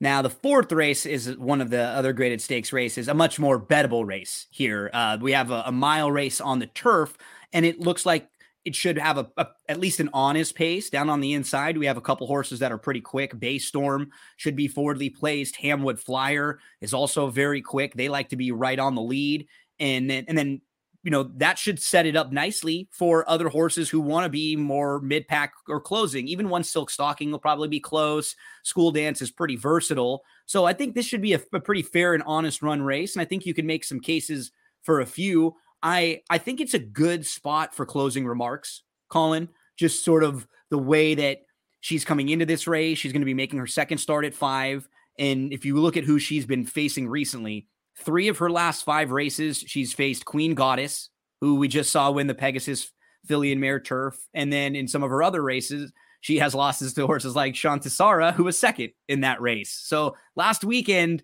Frank her form pretty well with the results of that big race for the Fillies and Mares. Yeah, and there's two horses that returned from that same last race, that Grade Three Frankel. Uh, that's the four closing remarks and the seven. Yep. Uh, good luck to me to try and pronounce Quattrell. Quattrell, we'll go with. There you go. Uh, Quattrell is the one that worries me at eight to one. I thought that was an interesting horse uh, for a price. I wrote down for the number four closing remarks. I wonder if this race is too short for this horse. You're right. And, and Closes late, and maybe uh, the time, you know, the, there's quicker one mile distance for the four closing remarks is actually why I went away uh, from closing remarks. And now Quattrell is hundred percent a horse that's going to be on my radar. Pick fours, any types of rolling exotics that you're playing in here. She fits really well, and her price is very honest. And you know she's she's super consistent. She just kind of needs the right type of trip. But again, she was right behind Queen Goddess, and she hasn't done much wrong in you know in 2022 she had a really solid 2022 if you're someone who likes to play off of speed figures she fits really well on those she just will need a little bit of a trip because she's not necessarily the type of horse who can make her own trip she's a little more pace dependent Yeah, and the, the horse that interested me is actually the two Hamwood Flyer. You said that she'd be on the lead. This fleet-footed filly does more than get on the lead. If you look at the, if you look at the calls of this horse, uh, you know, last race, look at the second call it was eight lengths ahead. Uh, the race before that was eight lengths ahead at the first call. Uh, go back four was nine lengths ahead at the second call, and and we just saw this horse named Jack Hyde over in Newcastle. If you haven't seen that on Twitter, where he's up 50 lengths uh, and was able to hold on. That's kind of what I thought of when I saw this Hamwood Flyer, who just just goes. Um, and I said fleet-footed filly because that's what uh, I think it was Trevor Denman said in his in the last race when she opened up. Yeah He was caught by Regal Glory and Pizza Bianca, two horses that um, you know that's nothing to sneeze at. You're getting four to one with Juan Hernandez. Um, that last race was a grade one, uh, something that I like to pay attention to. These are horses that haven't won graded stake races because I like to, you know, if you see a grade three race, I immediately go through and see, okay, who has uh, grade one or grade two wins, and a lot of them have come close. Mhm. Um, but I'm thinking Hamwood Flyer may be able to get away here. He's got a little bit of speed to the inside with the one and Johnny V Bay Storm. but Just one of them could blink right if like the two is sent hard that could very easily be a situation where the one Bay Storm says hey i'm not going to get caught up in that i'll try to just sit behind her And and then you know when you have a race like this where you have these really fast horses, a lot of times that's what happens. More often than not, when we're watching these races around the country, we get one or two of the horses that we think is going to be up pressing it that takes back, and then it leaves one horse like a Hamwood Flyer out front alone. Yeah, I'm not, that's the situation that I'm a little bit hopeful. You got to watch out for that Bay Storm, though. He's 10 for 11 in the money, 11 races, 10 times in the money. Probably not a horse you want to leave off underneath, and you're getting five to one. So those two horses right there are are very intriguing to me. The only other horse that I looked at and I would mention, and you know, as you're looking at the double, and I said you're taking uh, obviously low price in the previous race, you'd either have to single number six school dance um, if you're going to go back to back with Newgate, but I don't think we've seen the best of this horse yet. I, you know, I do pay attention to uh, speed figures. I, I go by Brisnet, but as I look at your Beyer speed figures there, they're continuing to improve. Um, so I don't think we've seen the ceiling of this horse yet. The one thing that did concern me has only been uh, two works. Um, ran ran the day after Christmas in that grade one, finished second by a head. I mean, that's really really good in the field here if you're going by those grade one, grade two rankings. Um, so I'd either go with School Dance alone, or I'm going to go on the inside with Hamwood Flyer, Bay Storm uh, as my other two. in what is a really fun competitive race. Like you're talking about school dance. What's nice about this filly too, she's super versatile. Like we've seen her sit a little closer in the last couple races because they were going a little slower early on, but she has no problem sitting mid pack or sitting farther back. She can really adapt to whatever scenario the race calls for. And that's always nice in like a, a field like this on the turf where you can get into some traffic sometimes. You don't exactly know what type of trip you might get. The the one that um I just wanted to mention also at least will probably be another like multi exotics player for me. We talk about Nadette, um, the three. She made her first start in North America on October the 29th, and she was last, she was 10 lengths off. Um, she angled out at the top of the lane. She really got going late. She finished second in that race, which was the grade three autumn miss. But in that race, she lost to Rhea Moon, and we saw Rhea Moon come back and win the grade one American Oaks, beating School Dance. So we know that she lost to a grade one quality filly. And um, I think she could be even better now with a little more time in the US. She's been around for a couple months now. She's probably a little bit more acclimated to it. If she gets away just a little bit quicker, where she doesn't have to come from dead last, um, if the if the pace is quick and you're using a couple horses in here, if Hamwood Flyer for some reason does get you know caught up in a battle with the Bay Storm or maybe others, um, the dead is a little bit interesting to me.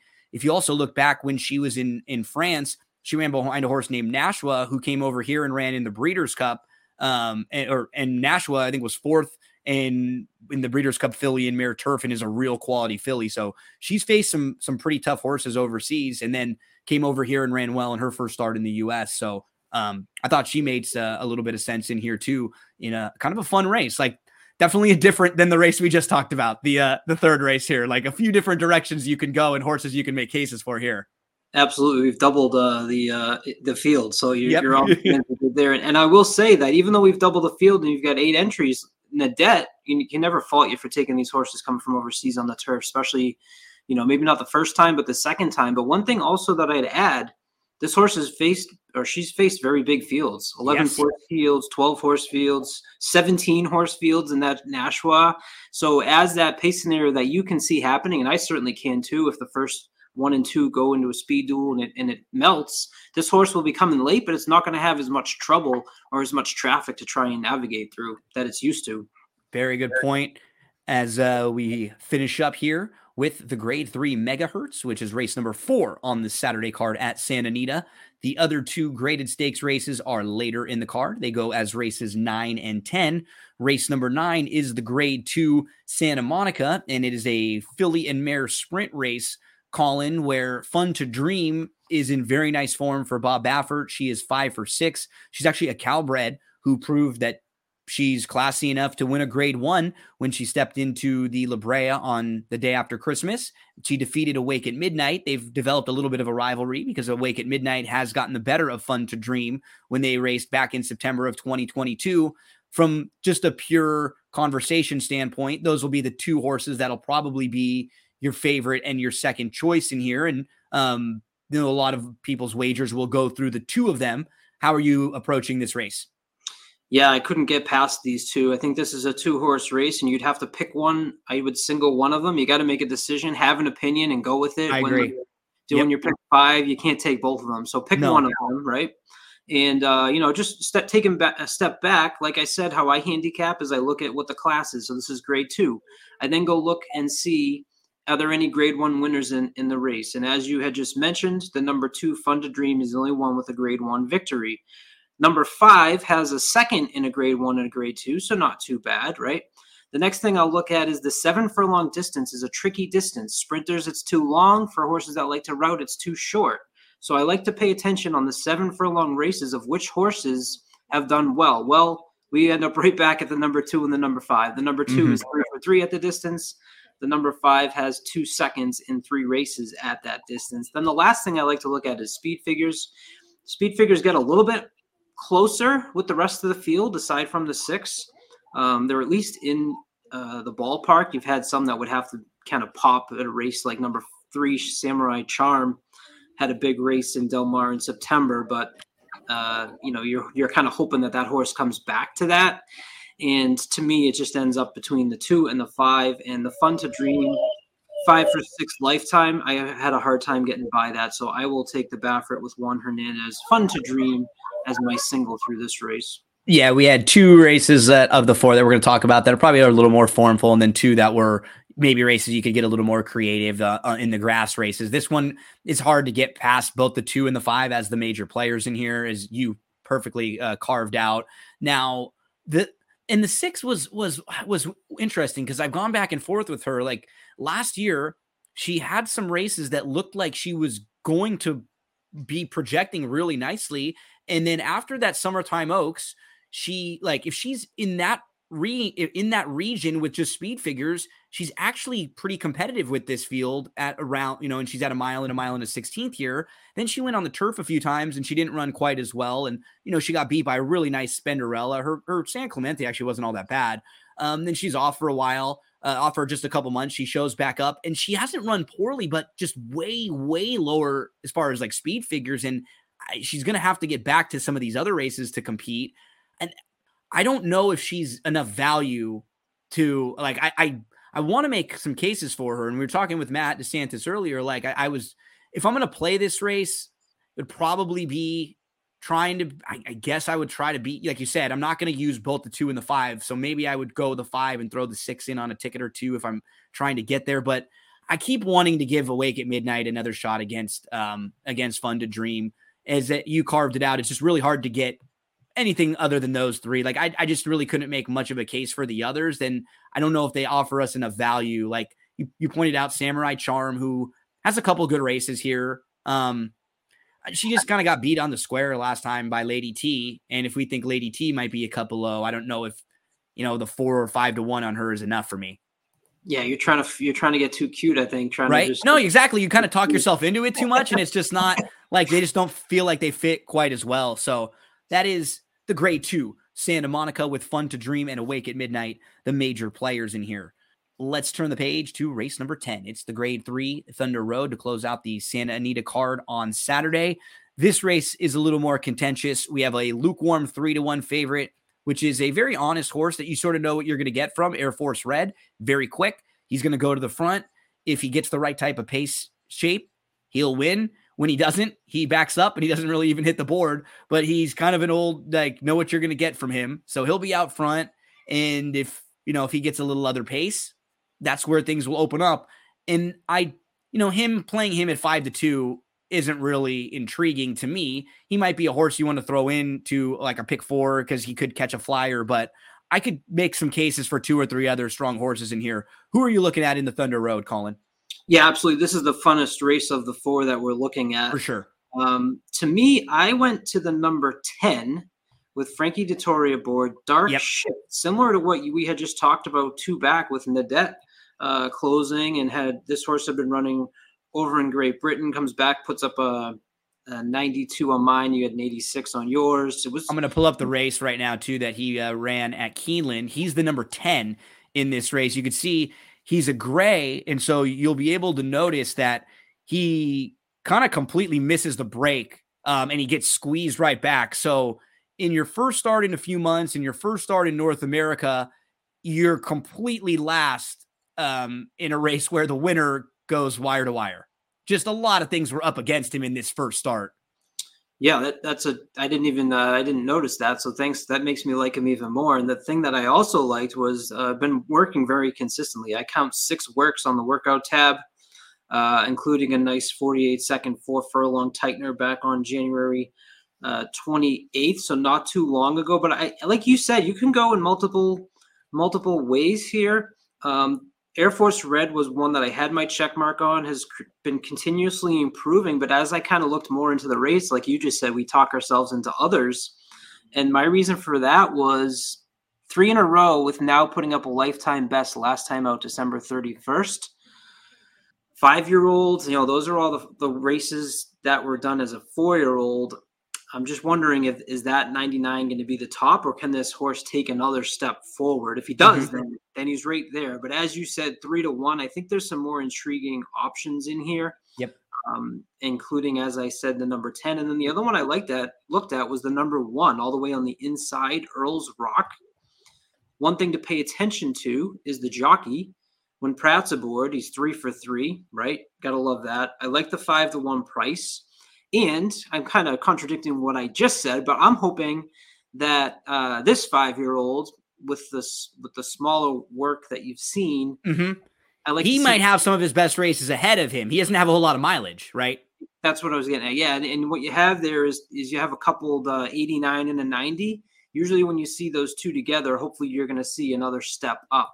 Um, so this horse last race December 4th, but the workouts uh, nice just did a nice six furlong uh, minute and a 12 on January 29th. So uh, the one and the uh, 10 were the two prices that I was uh, had circled around for me. How Yeah, the you? 10, you the 10 was my top selection in here too. We're both on Oh, the same one with uh yeah, with Dark Shift. The you know, the 9 hit the road is super classy. He he was at the end of 2021, he was getting really good. Like he won the grade 1 Kilroe in 2021 and then towards the end of 2021, he was behind Mo Forza a couple times. He was going to head into the Breeders' Cup and and he had to miss the Breeders' Cup. He ran in the Pegasus uh, last year, just didn't really fire and then he was off for almost the whole year he came back and I don't know if it's this race, but I think in in the next race or two, he's got a big one coming back in him. Um, you know, he's got a nice ceiling. The one that's a, a really big price that um, I was talking, kind of talking out with Matt a little bit too, is Irideo.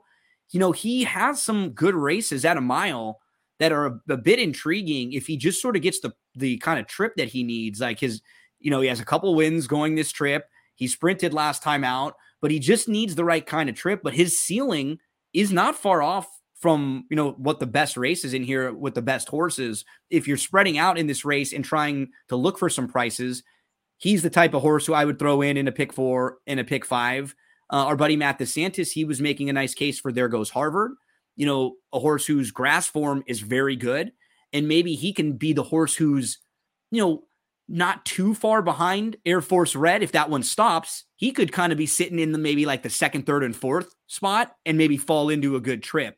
So there do seem to be some fun, you know, five to one ish plus horses. You and I have talked about a five to one, an eight to one, another six to one, an eight to one, a 15. This feels like one of the races that you can maybe get a little more creative. For sure. I, I the one concern I had on the Irideo was just the 0 for 5 at Santa Anita. Yeah, may not be was- best over this turf course. You know, so the long shot that I was looking at was, you know, I hate to say it again, but the other Baffert, number two, you're getting a Baffert at mm-hmm. 15 to 1. This horse hasn't raced in 405 days, which funny enough, funny story. Uh, three weeks ago on doubling down, I talked about I don't bet horses that haven't raced in like plus 200 days, 300 days. And I got beat by, uh, I think it was Spooky Channel, who came off that like 400 day layoff. I'm like, are you kidding me? Right. So I- uh, you know, that's part of doing these shows is fun. You, you talk stuff out loud, then you, you think about it. And then Yeah. I said, okay, so this horse is 405 days off. Well, first thing is, all right, it's Baffert. So let's look a little bit closer. Eight workouts, eight workouts, and about one, two, three, four, five, six of them bullets. Um, you know, you go back to this horse's grade two American turf back in May of 21. That was at Churchill Downs, grade two winner. Um, third in a grade one up at Saratoga. Uh, obviously, the last race out, which was December of 21, was a fifth place in a grade two. But at 15 to 1 for a horse that's been working that well, and it's and you just yeah, you just eliminate his last two races too, because right, they were layoff races and they sent him to a long layoff. So we know there's been physical issues with this horse. He's a first time gelding now, and just the like his running style should at least put him in a good spot if he's fresh. If if he's fresh and ready to go, which his his training pattern says, and the fact that they actually tossed him into this race, they at least feel confident enough that he can compete. I don't have any problem throwing this horse into exotics at a big, big price, or at least in under spots and trying to spice up some value because he's, I prefer him than, you know, I talked about Irideo, who's like a deep closer. And, and, but if you're looking at other deeper closers, this horse could at least be in a nice spot. Yeah, maybe a little bit in over his head, but look, if 15 to 1 is a horse I would throw into my ticket. Um, but but I'm I'm glad to say you like the 10 as well because that's uh, we didn't talk before this show for Yeah. those that are listening. No. so awesome. Uh, Colin, now tell everybody again uh, what kind of stuff you have coming up this weekend, where we could find any more of your work, and um, yeah, like anything else that you want to mention or uh, or plug to before we get out of here. Yeah, sure. You can find us on Trust the Profits on uh, the YouTube.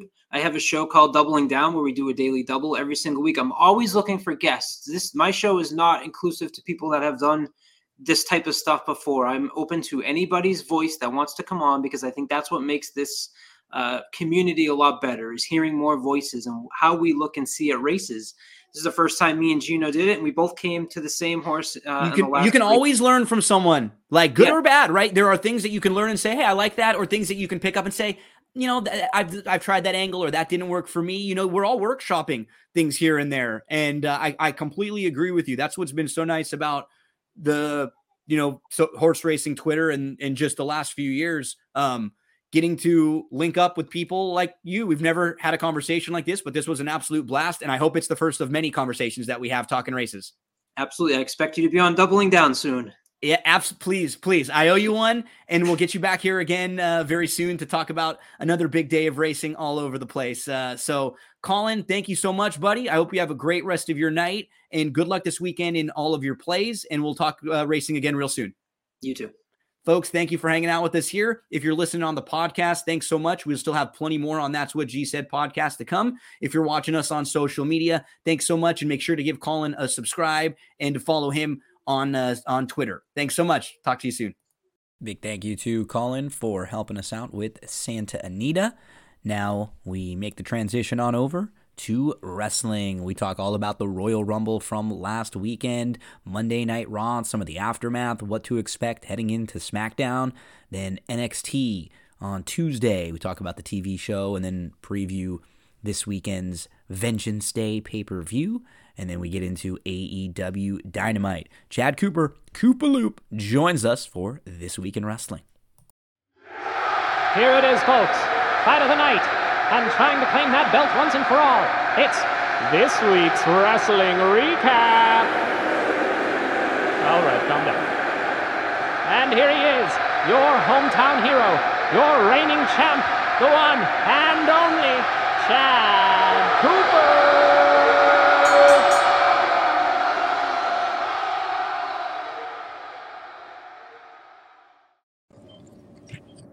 We are coming off the heels of the Royal Rumble. Chad Cooper joins me for another edition of This Week in Wrestling. Koopa Loop. Uh, we were talking back and forth uh, the, the last few days and, and during the event. I thought overall it was a really good Royal Rumble. And when WWE wants to put on a huge event and when they get the machine behind it, there's really nothing like it between the Royal Rumble, the Royal Rumble for the men and the women. We had pretty obvious winners, which is fine. It doesn't always have to be crazy. And then the main event and the post match scene with the bloodline and Sami Zayn and everything involving that. Just, I mean, for me, about as good as it could get. Uh, without a doubt, probably.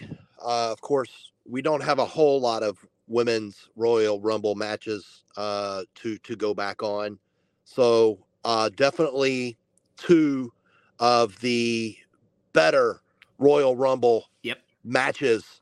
Um, and that says a lot, especially on the men's side, because the men's uh, goes back for you know for decades, and the women's uh, have been really really good.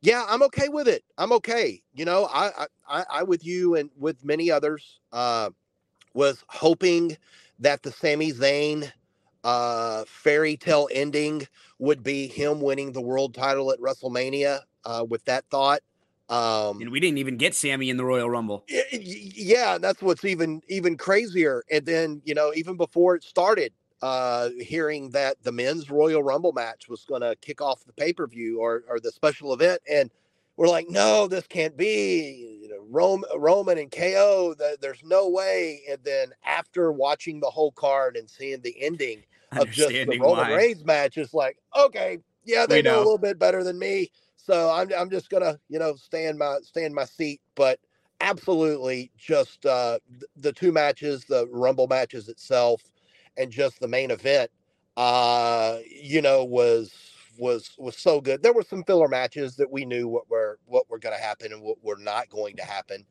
but all in all uh it's about as hot as you can get perfect timing uh not to say that uh you know they weren't wouldn't have competed well with the NFC and AFC championship games because those that that the later game, Casey and Cincy would have probably ended right around the same time this is beginning.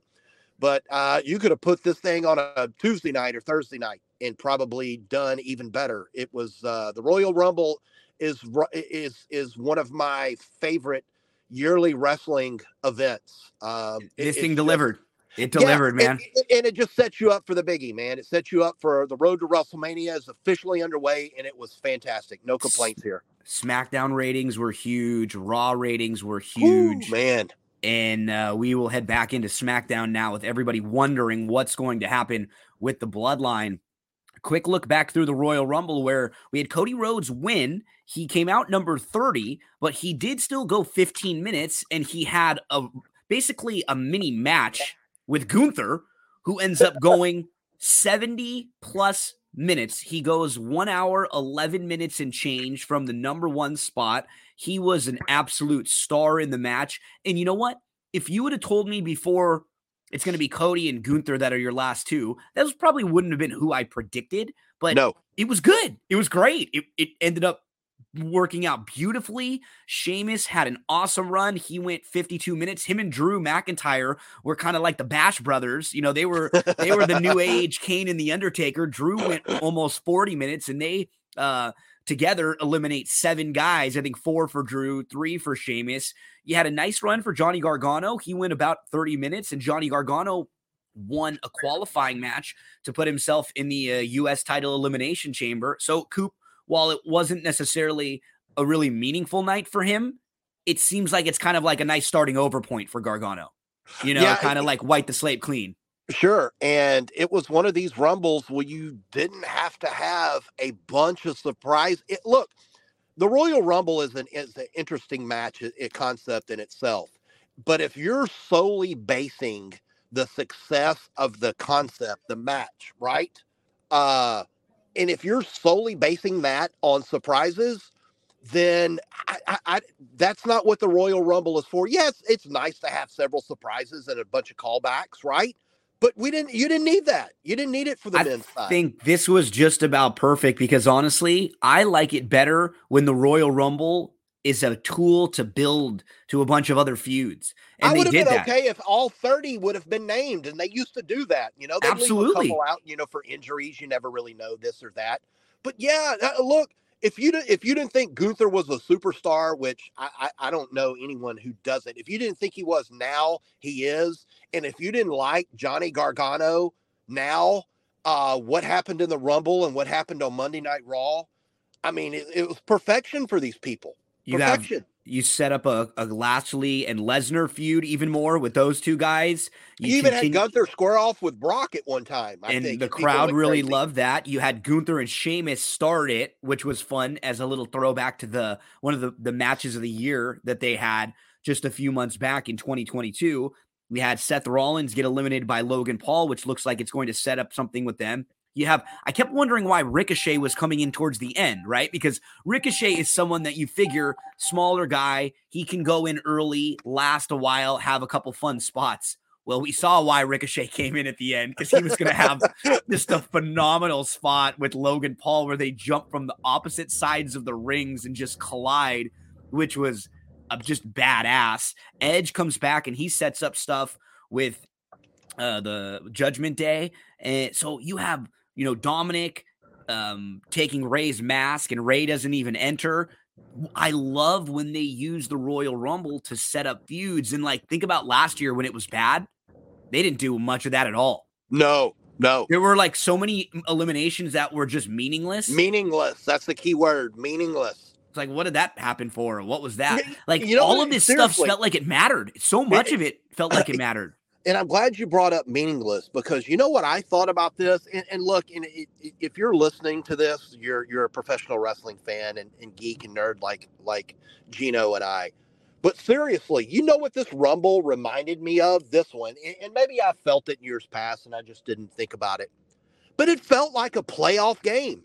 It felt no, like that right. that every move counted, that every entry, every pitch in a playoff baseball game. It did. Every- I was a little bit anxious you know, eh, when I was too, watching man. it more Me than too. more than normal because I was like, "Oh, is this going to be Cody? Where's Sami coming out? Oh, set this in the mix now." You know, and then Yeah. and then you keep seeing Gunther hang around, and you're like, maybe they Wait just are going to strap the rocket to this guy, right? You like they they start teasing you well, and then all of a sudden, when someone like Edge comes out and you hear his music, you don't think he's going to win, but you go, "Uh oh, Oh, man, he's, there's he's Edge." here with a shot," you know, yeah, and they and you know when when- and when somebody it was so intriguing, the match itself was so intriguing, and when you do get these big entries come in, you kind of go, "Oh, I forgot about Edge. I, I forgot know. about this guy was going to be in the Rumble." So that's how good it was for me. I thought every move, every elimination meant something, and that's how it's supposed to be in this type of match. Yeah, it, there's a lot of people came out of the Rumble with a good showing, looking good, or having some purpose moving forward. In fact, what's funny,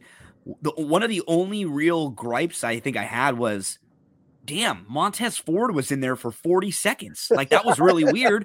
But then Yeah. you know what? They've actually got him set up in a qualifying match for the Elimination Chamber. I think they they're going to do some instant rehab on oh him. yeah, oh, I think he- he's, going to win and he's going to qualify. And then all of a sudden, just like with Gargano, the thing you need to do with some of these guys that can go, just let them go. Just Yeah. kind of take the take the handcuffs off them for a minute and just let them go out there for 15, 20 minutes and let loose. And we saw that Gargano had a nice match with Corbin where he qualifies on Monday. And in just kind of, you know, talking about the Rumble overall and what's happened since then, you and I love when they can do qualifying matches Oh when they Yeah. do number one contender matches because all it does is just make the same match that you would see feel a little more meaningful. Same word that we were just saying, right? Just matter a little bit more. I thought Monday Night Raw was great because of that. We had three qualifying matches. We're going to have two more next week on Monday Night Raw. So now you, you have just a lot of this intrigue in a U.S. title elimination chamber that we now know will have what Austin Theory, Seth Rollins, for the U.S. title now. Johnny Gargano. This isn't you know? putting Roman Reigns in the elimination chamber.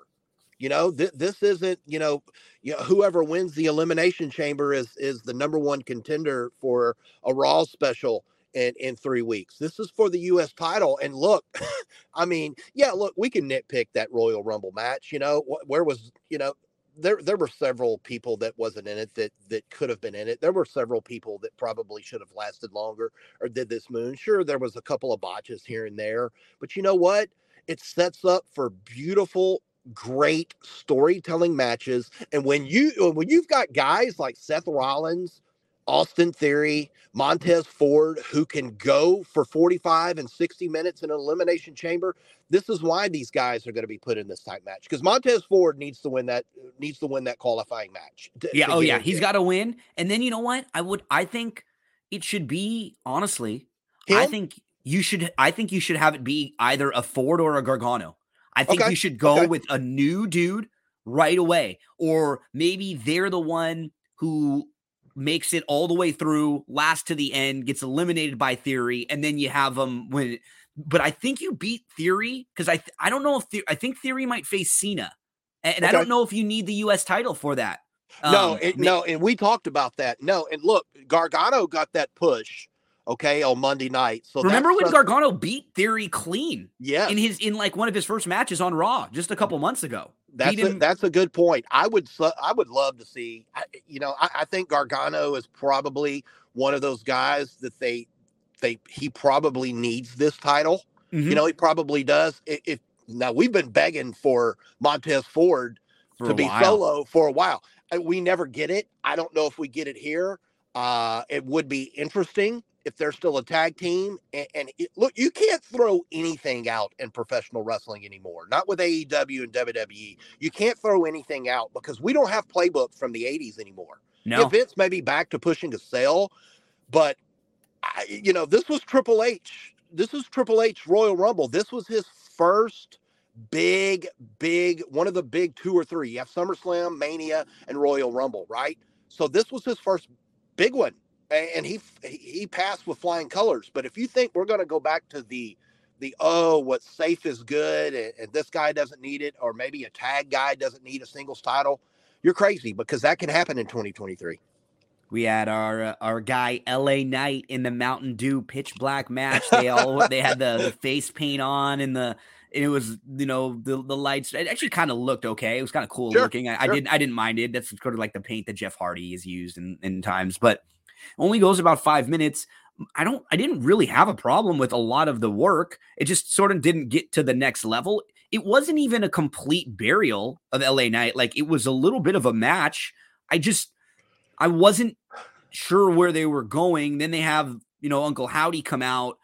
I I do think because LA Knight did so well through all this on the microphone that I think he'll be able to just kind of move along from this and on to something else is what I'm hoping. I'm hoping this isn't one of these things that's like stays with him because he's done really good work throughout this and it it didn't look bad on Bray's part. Like I didn't have a problem with any of the ring work. It's just sort of hard to gauge like a Sure. 5 minute match in the dark where it was it, I don't, it wasn't really all that much. Well, let me be the elephant in the room and let me be the bad guy, Gino. Um, are, are they are they hiding something a little bit with, With Bray, Bray, Wyatt? maybe? Is he not- I- he he's not ready to go.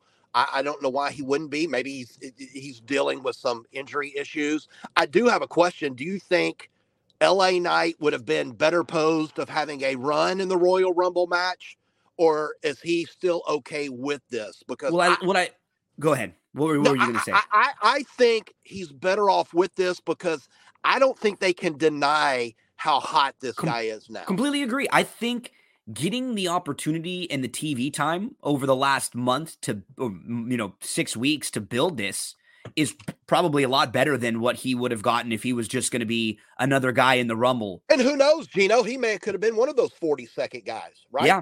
Right. know? And if if you don't and if they didn't really have a plan for him, then it probably would have been what he was, just sort of fodder. Here we got to hear him talk. He was in the ring with Bray and the Undertaker last week on a yeah. on a Monday Night Raw that was like really highly rated, and a bunch of people saw this guy look like a star.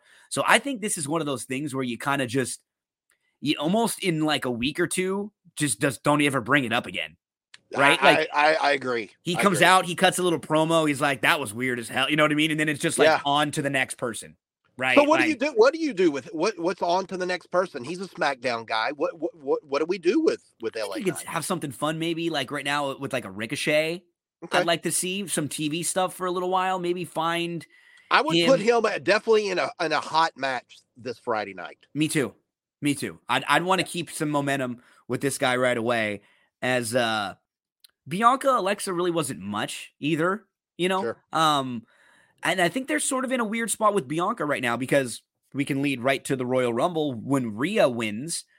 We all figured Rhea was going to challenge Bianca, but that's not the case. Rhea came out on Monday Night Raw and said she's going to going to challenge Charlotte. She wants to get her win back. Remember, Rhea came up a few years ago, had a fantastic match with Charlotte, but Charlotte ended up winning that match. And Rhea and Liv Morgan went coast to coast in the Rumble. They both went over an hour and one minute. Rhea had seven eliminations. Liv ended up with three. Rhea actually got attacked um, earlier in the night in, during the men's Royal Rumble by Beth. and so Rhea came into the women's Royal Rumble a little bit banged up. And, you know, we had good runs in the Rumble from Bayley. She lasted 27 minutes. You saw Dakota and IYO go 20 plus. Zoey Stark came up. She went 25 minutes plus. You had Asuka look awesome with her new look. She went 33 plus minutes. And maybe it's Asuka who comes over with a little more of a heelish look and, and faces Bianca. You had Piper Niven show back up, which was cool. Hey, let's let's give it to Gino. Hey, Hey, there we go. And Hey. Chad Koopaloop, Chelsea Oh, Green, no. don't call me Karen. Five seconds. And you know what? I'd rather be five seconds than 45 seconds, right? If you're going to be short, you want to be the shortest one Set ever and have the record. Set, the the record, record. baby. And then she she looked and sounded really good on Monday night. I Yeah, mean, she just had a great. small little little uh, segment, but she looked great and she had a really good presence there. Yeah, she's uh you know, I we've known for for a while uh that that she had had is returning to WWE. I didn't know what it was going to be Monday, Friday or or on Tuesday. Um, I was hoping that would be Friday just because I, I, I favor SmackDown, but SmackDown uh, there's a SmackDown house show coming here pretty soon over the next month or two that uh I was hoping she would she would be on one of those matches, but yeah, you know, it's uh first let's start with Rhea, the winner. Um, I, this this was a match uh, that you and I thought uh, she needed because she's been so good um, over the last several months with Dominik.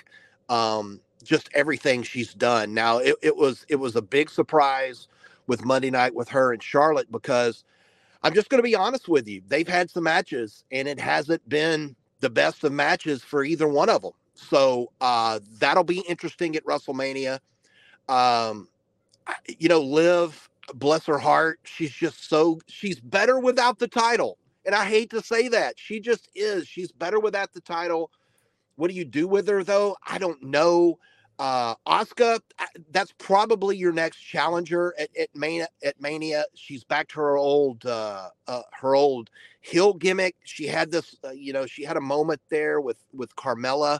Um, you know, even though Carmella looked like she's she's going to be the heel, it's good to see Carmella back. But then again, you know, wh- as you mentioned with Bianca, they're in- they're in a, a, very weird place with with her, and, and that's it's it's obvious that I, I don't know if they know. We have Bayley and Becky again in a in a cage match. on Monday. You would think Becky's got to be in the mix, maybe Bayley's got to be in the mix. You got to, it's got to be a hill. It's got to be a hill, right? So, uh, There's no very like interesting choice here. Th- There's not. There's not at all. It- And, maybe like, that's kinda match where they put three or multiple. four. In. You're right. Yeah, It sounds yeah. like it wouldn't And shock you. It wouldn't shock me though if it was like Bayley, Asuka, and Be- uh, Becky. Becky. just like you're Sure. saying, No, right? If you got all. a four way or something like that, and then we also have to think about Ronda, who wasn't That's on the show point. at all. Yeah, at Um, all. And that's and- weird. She just lost the title a couple of weeks ago to Charlotte. you know, and we don't know we haven't seen Ronda or heard from her. Uh, a couple others that had good performances. We had uh, Raquel go 20 minutes. Mia Yim, Lacey Evans showed up. Uh, she went 14 minutes. Michelle McCool, she was a, a surprise. Indi Hartwell up from Sure. NXT, and uh, we saw Shotzi back and Nikki Cross there, and then. She's not like most girls. Nia Jax. Everyone, everybody teamed up on Nia to eliminate Nia Jax, which just pissed her off. So uh So does that mean Nia Jax is back? I imagine so. I think Well, so. Probably going to be on SmackDown. She wasn't Yep. on Raw. So we'll so see. there's If, that. we'll see if Nia Jax is going to be in the mix somewhere. Uh, and then the Royal Rumble ended with just an incredible, Oh man. like a good match between KO and and Roman. We've seen these guys, and they're always going to be good. But then the post match, where you know you have the bloodline after the match, just beating on uh, Sam, uh beating on KO. I mean, chair shots. It's just devastating, and you know it's just a massacre. Everyone taking him out, and they're stomping on him. They hit the one D. They put him up against the, the turnbuckle with the chair, and they do the running hip into his head. And then Sami's just watching, like, And he took some nasty bumps, man. yeah, he did. KO got beat bad. He took And- some really bad bumps. fans are chanting, you know, Sami, and he's looking around, and Sami stands in front of Kevin, so he he can't you know, so Roman's got to hit him. Fans are just going nuts here. Um, Roman says there's no going back. And, you know, Roman said, if you want to be in the bloodline, you need to do things like this. Otherwise, go and do jackass shit. Sami is like, you know, really conflicted here. And Roman like pushes Sami's face. And then Sami hits Roman in the in the back with the chair, just like Seth Rollins did in Oh, the yeah. Shield a few years Yeah. back. Um, and it was great stuff. so and- heartbreaking. Now let me let, let let's honestly. So we've had days to have this simmer, and there there was a contingent after you know after the Royal Rumble on, on Saturday night into Sunday, heading into Monday, that people were like, ah, Cody Rhodes, eh, blah, it should have been Sami. What tugs at your heart more? Sami wins the Royal Rumble and we've got a couple of months of Sami, you know, with the bloodline, you know, you're going to lay down in this match, blah blah this, because I think we know that we we probably weren't going to get Roman defending both titles on consecutive nights, Mhm. right? You know, it would have been neat and interesting. What if the guy gets hurt on Saturday night or or, or what have you? Do you do you like the moment uh, of Sami winning the Royal Rumble, Royal Rumble, or what happened at the end of this match? God, it's hard to say that this wasn't It good. is. You know what I mean? It's hard because and, he didn't win the Rumble. But and I don't- I th- this tugged still- at your heart if you're a Sami fan. Now, let me say, I still don't know where they're going. And the only thing I will say is, I mean, I loved all of this. I don't think it should have been done any differently.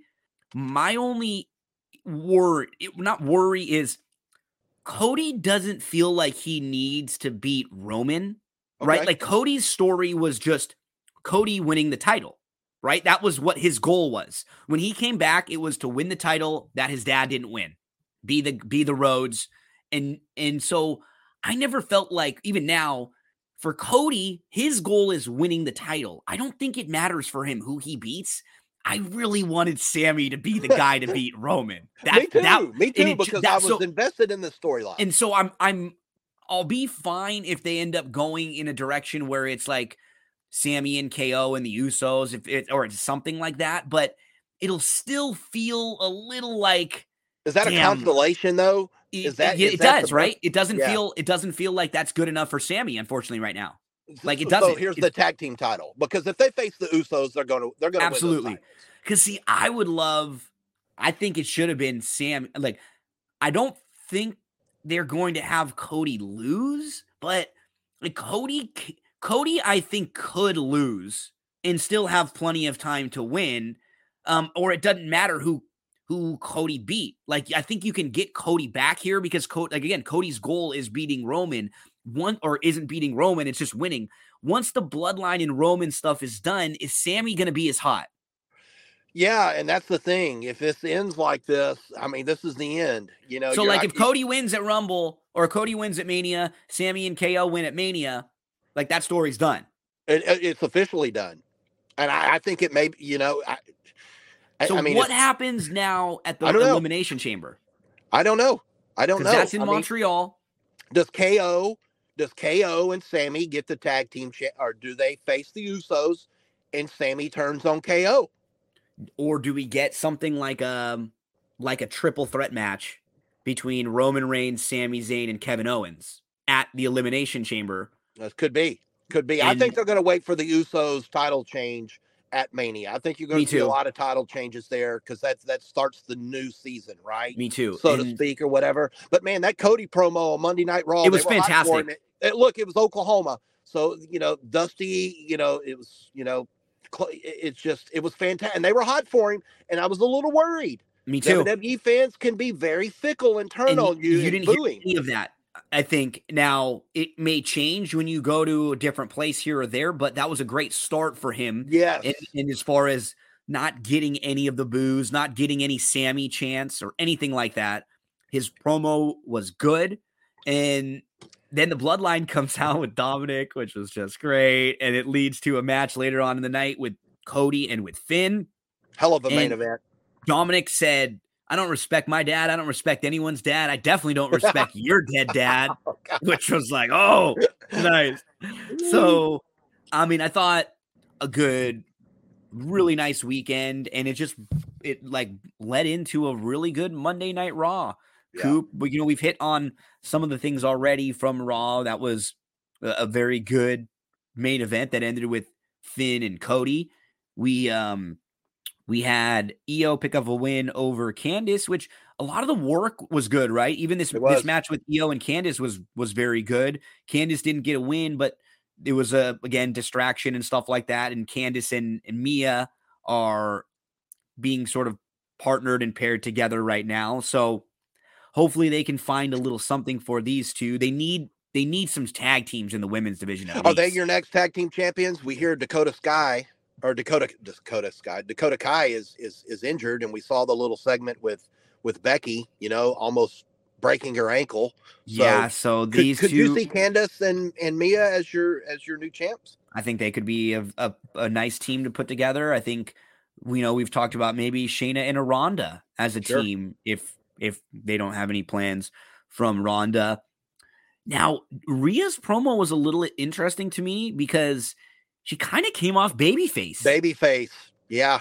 Um, Charlotte is a babyface right now, but I think that might have just been because Charlotte comes back, beats Ronda. So Charlotte probably was going to be the babyface in that feud. But if you put Charlotte and Rhea together, people are going to cheer for Rhea. Yeah, absolutely. 100%. I agree. So uh, good stuff from Rhea. Cathy Kelley, I just have to give her a shout out. She is Yes. gorgeous. Just- let's talk about it for the next hour. I, I gor- don't mind. gorgeous and like following her on social media too she just has like a really good personality you watch her she's funny she's kind of corny she posts funny pictures and videos and stuff all the time so uh yeah shout out to to cathy kelley in it uh it looks like we're gonna be possibly getting a rollins versus logan paul match because Yeah, think while so. rollins qualified along with theory oh, first off rollins and gable have a great match What a match. so what good match, dude. like so good. Um, and then Gargano and Corbin have a, a really good match. Like there was a lot of good wrestling on this show. There was a lot of good wrestling on AEW this week too on on Dynamite. Just like a good wrestling week on TV. Um, we think Otis, uh, he's being recruited by the uh, by the Maximum Male Models. Yeah, now on Raw. Which Who's now- I have no problem with that. I thought I, I think if he joins them, that's going to be amazing. it could be really funny Hey, uh, Gable could be getting. Here's the single push you've been wanting for so long. Gable. It- Yeah. This could be a, a moment for Gable. Now, there. I thought the the the segment with Austin Theory and MVP was really weird. This was very very weird. It was like Very awkward. weird. It was almost like the timing, they didn't like the lines were off. Like somebody was off on the script. The timing was off. They were going back and forth. And I just did not. Both I like both of these guys. MVP is usually really good in on the mic, and Theory's been a lot better. But yeah, this was this was just off. It's like oil and water. Now Theory got heat there, you Mm-hmm. know, and then here comes Bobby Lashley. Then then it really got interesting, and I'm like, oh no, uh, we're we're not gonna have Omos come back out here, are we? Uh, Rick Boogs, he likes to rock. My name is Rick Boogs. He likes to rock, and Boog comes out and uh, just gets a quick squash over the Miz, who was pissed off because he had Poor to be Miz. in his suit. What, what what are you gonna do with Miz at uh, the Royal or at Mania? What what rock and roll or movie stars coming to Mania that's gonna go over on poor Miz? I know, poor Miz right now. I mean, he's married to Maryse. I, I, never, I never feel too bad for him for that. Yeah, no, not at the end of the day. No. um, and uh, yeah, Bayley and Becky had their segment that you spoke about. Uh, Bayley um, and Becky will have that cage match next Now, week. she, and- hey, look, you got to give it to Becky. She's getting, or Bayley, she's given, she's trying as much heat as possible. You know, when she starts talking about Seth, Seth Rollins and, you know, your old man only the reason why he married you because he knocked you up. I went, e, you know, then here's Becky posting pictures of Bayley hugging Seth Rollins. I mean, man, this like years personal. back. Yeah, Yes, that was I love it. she said he was trying to she tried to steal him before and so that was that was pretty funny um yeah it was good back and forth and then becky took out the members of the uh of damage control so it should just be a one-on-one match Yeah. next week and the other qualifier was bronson reed uh bronson reed got a quick squash over uh over ziggler which you know it's it's a good a good way to make bronson reed look dominant and again like it seems like a couple of guys like Gargano and Reed who they didn't really love the way that they brought them up initially. This was sort of a good way to kind of get a start over for them. Yeah, you know, like like I told you, um, with with Bronson Reed on Monday night, the guy can go. There there is no doubt about that. And he, even more impressive, uh, he's a big guy, and I think he's going to take a lot of risk in this elimination chamber, you know, match. And I mean, I honestly, I wouldn't be surprised at all if he won the damn match. Um, I'd like to see some more promos with him, though. Me too. Uh, let's speak a little bit. Let's talk a little bit. Of course, you and I know it and know his history, but not your average WWE arena T-shirt fan is going to know this guy. Um, I'd like to see a couple more promos, but don't be shocked if if he grabs that title in Elimination Chamber. Because I'm with you. I don't think Austin Theory needs it with the John Cena match, and I I think that's where they're going to end up in Mania. There's there's no reason for Theory to have that that match at all because he could lose it and be that crybaby loser and just be calling out people, blah blah this, and then you know here comes Cena. So yeah, I I, I think this would be a, a chance for Gargano, uh, Reed, Ford, one of these guys to win it. Let them go with the Rocket. Yeah, and then you have Seth have some plans with already with Logan Paul, and you sure, can have sure. uh, sure. uh, Theory be elevated also. Because let me tell Um, you what, Seth Rollins and Logan Paul, you can hate Logan Paul. I don't like him. But in the ring, that guy is uh is, is pretty darn impressive. And him and Seth would, would tear the house down. Some of the rumors that I heard too is that, and, and they make sense when you when you hear it this way. Logan is really good and really athletic, but he's still so green and early in his career that he needs to really go over the match a lot and kind of work out some of the spots. And someone like John Cena wouldn't have the schedule to do that. They they Sure. basically just said like it would be really hard for him and Cena to put together a really good match, which is with as good as they both want it to be. Logan can train with Seth all the time. All the time. Like, they can- have to be on TV every week for no, that. they can workshop this match a bunch, you know, like in the weeks leading up to WrestleMania, and they'll they'll have a couple huge spots, I'm sure, for the match, and it'll be it'll be really good. So that'll be fun. And they're setting up the women's elimination chamber match. We already know it's going to be Raquel, Asuka, Liv, and Nikki Cross. They were the final four members of the Rumble. I loved that they used I love that. they did they were like, hey, we're gonna use that and then we'll fill two more spots. I love, Love it. that. love it. Now Love it, it. made, it just made the rumble feel a little more important. Next week we're getting Candice LeRae, uh, Mia Yim, Piper Niven, and Carmella in a fatal four way, and one of them will get the other spot, and then there'll be a final spot given. Um, Who do you who do you book in that match? Probably. Um, you know what's cool is that I, I really do feel like I mean Carmella just came back, so it wouldn't be a shock to see her. Uh, Piper, they gave her a run, they changed her name. I think she would probably be the best choice in that match. Just give you a different dynamic. You have someone who's has a, a different presence and unique look. She's obviously bigger, and that'll offer you some fun matchups. And and then Candice could use it, but I would go Piper or Carmella. I think. Okay. What so you don't you? think they do Kansas and uh since Johnny That would be cool. Like Candice needs it more, right? Right. I think she could use being in there more than the others. Like Carmella's fine wherever you put Carmella. I like yeah, yeah. I, I like your Piper Niven. Uh I like your I like that. I can go Eh, with that. And then we uh, we saw a little bit of the setup for uh, the men's qualifying matches backstage. The Street Profits and Elias and Boogs were all back there. so next week we have a pretty good uh, Raw coming up in Orlando. We'll have Candice LeRae, Michin, Carmella, Piper Niven in a qualifying match for the Elimination Chamber. Montez versus Elias in a qualifying match. Angelo Dawkins versus Damian Priest in a qualifying match. And Becky versus Bayley in a steel cage. I love that they've already got a bunch of matches booked and and promoted for next week. do we see both of the Street Profits in there or no way? I don't think Damian so. Priest? I Yeah. think we get Damian Priest. Just the way the too. matches look on paper, right? Yeah, I- I do Damian too. Priest and Montez Ford, like uh, on the betting board, I think they would both be favored in those matchups. I got you. I like that too. Yeah, I like Priest that and too. Ford.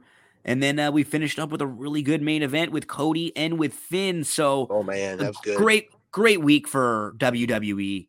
Massive rating for Monday Night Raw. Of course, they didn't have Monday Night uh, Football to contend with, but you know that, that was massive. Over two, two point two million. That's that's pretty big for Monday Night Raw.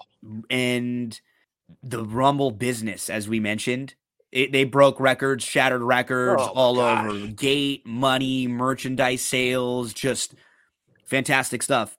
right now this week from WWE. It's like all of the big weekends now have felt really good. You know, when they've had felt these really big, big, events. like they're supposed to be, right? It's not the Mhm. event is over and you're not talking about it anymore because we've been there with WWE before in the past where you have a big event and uh, Raw supersedes it. It didn't happen. Royal Rumble was magic, man. This this this road to WrestleMania is going to be very intriguing this year. We're on the road to NXT Vengeance Day, which is this weekend. Um, so we had a, a look at NXT that kicked off with Indus Sher, the big boys, with Jinder Mahal beating the Creed brothers. So Indus Sher get the win. There was some distraction, and um, Jinder was out there getting involved. And I'm, I'm wondering what they're doing with the Creeds because they've kind of done this a few times with them. It seems like they always like to have them kind of lose and get kind of screwed over when that happens, maybe they'll be a team that eventually like wins the big one at the big one at the big one. So maybe they beat New Day in a few months, you know, come Mania season. But they're kind of in a weird spot right now. Yeah, yeah, you know, we can't call everybody up, right? No. Um I- because business has definitely picked up uh on both Raw and SmackDown. Um I I, I don't know where you could put them if we had to put them somewhere on Monday or, or Friday nights uh, and not get lost. Uh, if if you're going to bring up a tag team like that, you they need to win the titles, and they're probably not going to win it um, this soon uh, on, the main roster. But yeah, I, I I'm definitely with you here. I, I their booking has been really really walky here All over the over place. the past year, man. And, and Yeah. I, I just this is one thing I don't like because I like the Creed brothers. They uh, had a little back and forth between Tyler Bate and Axiom. He said, "You remind me of uh, A Kid," which is who he is. and and um and then they have a like a really good 10 minute match like these two guys can both go they're Yeah. great guys to have on the show and and now they're kind of at the point where you can slot them anywhere like you could put these guys in a match in the for the title for the north american title eh, you know a- against anyone at any level and they're going to give you a good 10 15 minutes on tv i just i, I think i think with Bate you know him like i'd love to see Bate and Dragunov go at it. They were both Oh, that'd be a nxt good uk guys you know Yeah. I- I- and i'd been reading that uh Dragunov and uh Satomura are people that they really want to get um in nxt a little bit like have a bigger commitment for them and then they can go a, a little stronger with the way they book them. But tyler bate and axiom are are solid like good good match between those two and um you know just good guys to have on the roster. You can you can put them in different spots. It looks like we're setting up for a a Sol Ruca Zoe Stark um match I believe because we get Zoe beating Indy. They were both in the rumble and they joked about it. But then after the match Zoe wins and she attacks Indy and then Sol Ruca comes out to make the save. I think she feels like someone who might benefit the most from what's happened with Nikita over the last couple months. Like Nikita felt like they were just about to put the rocket behind her, and then she's gotten hurt a few different times, and she's had some some issues. And now Sol Ruca has a look. She's got some unique offense, and she she's just kind of different. She's got that like surfer kind of vibe thing I like going on. She seems kind of comfortable and laid back. I like her, Coop. I think she's she's got some like a big big future. Yeah, I'm glad you compared her to Nikita because it, you know, it's what Monday or Tuesday. Nikita posted on her Twitter account that she's going to be out for a while uh, due to uh, a, a, a leg or knee operation. I like Sol. I, I do. Uh, I, I have no problems with Zoe. We know how good she is in the ring. I mean, heck, they brought her up to be in the Royal Rumble, and that says a lot. You think is Zoe like probably one of the next challengers for Roxanne? Just someone Yeah, that Roxanne can beat in a mat, you know, like in a match for the title and like one of the on TV or maybe in like um in a Yeah. non WrestleMania type weekend. You know, I here's what's interesting about Zoe Stark. Um, it was it was not it was not, it was a failure to put her in a tag team. Um, it didn't work out. Of course, there was injury problems, right? I- You know, she's so good in the ring. You know, man, I don't know. I don't know if I would put Roxanne over her. Um, I don't think they're ready for Roxanne to give up the title because I think they like their champions on in NXT to carry those two big titles, the the the NXT championship and the and the NXT women's. I think they like to have uh, longevity there, but man, they sure are pushing her.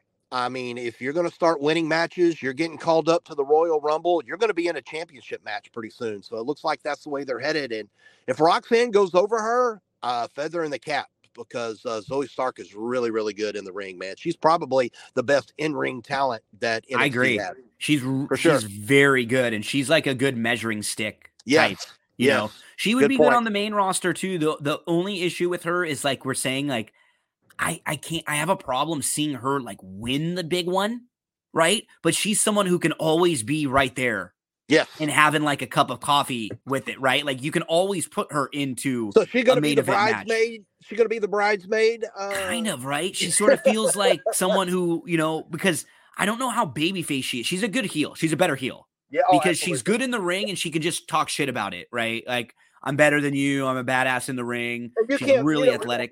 We don't need Robert Stone or Valet or anybody No. to be with her. You know that that's not going to work because you know with the tag team stuff it didn't work. No, but- but uh, Zoe continues to to do some good work in ring, and I think she might be on the trajectory for a a Roxanne, perhaps. The Schism had a, a little chat, and and we we started to hear from uh from Ava for a while. We haven't heard from her um in quite a bit, but um I think there was an injury uh, that they had, so they were off TV and, and not quite around for a while. But again, they, were covering a lot of ground on this episode of NXT. Wes Lee comes out, he sets up his match that uh, he's going to have with uh, Dijak this weekend, and, and that should be a blast. like that, I'm man. really looking forward to those two guys can go and just the the big small man dynamic in there should be a lot of fun. Yeah, this this is probably one of the matches I'm looking forward to on this uh, uh, Vengeance Day card. Um, I, I don't know how you book it because Dijak was a person that uh, was brought up to the main roster. And no reason to rehash that uh, train wreck, uh, which we thought was a good idea at first, and then it just it, it derailed very very quickly. Um, you know they brought him back, and man, they've given him a big push, but you know they just put the the the title on Wes Lee, and this is somebody that we thought was in trouble when his partner got fired, uh, and and he's been able to uh, you know maneuver through that with a big singles career. So I don't know how you book that, but this is a match I'm really really looking forward to. Is for that title. Yeah, I agree. I think I don't want Wes to lose here. He's kind of felt a little we like the last few weeks we haven't seen as much of him because they've been setting up the match for him. Like we've seen him. Seems to me more like the the NXT championship. I know you're, you're right though. I know. Like he doesn't seem because if we're but if he loses, if he loses this match, it's hard to bring him back. And I don't know what they're going to do with Bron Breakker here. I, we we thought this is the guy that you- could, you know, could be possibly up, you know, Do you relatively think- quick.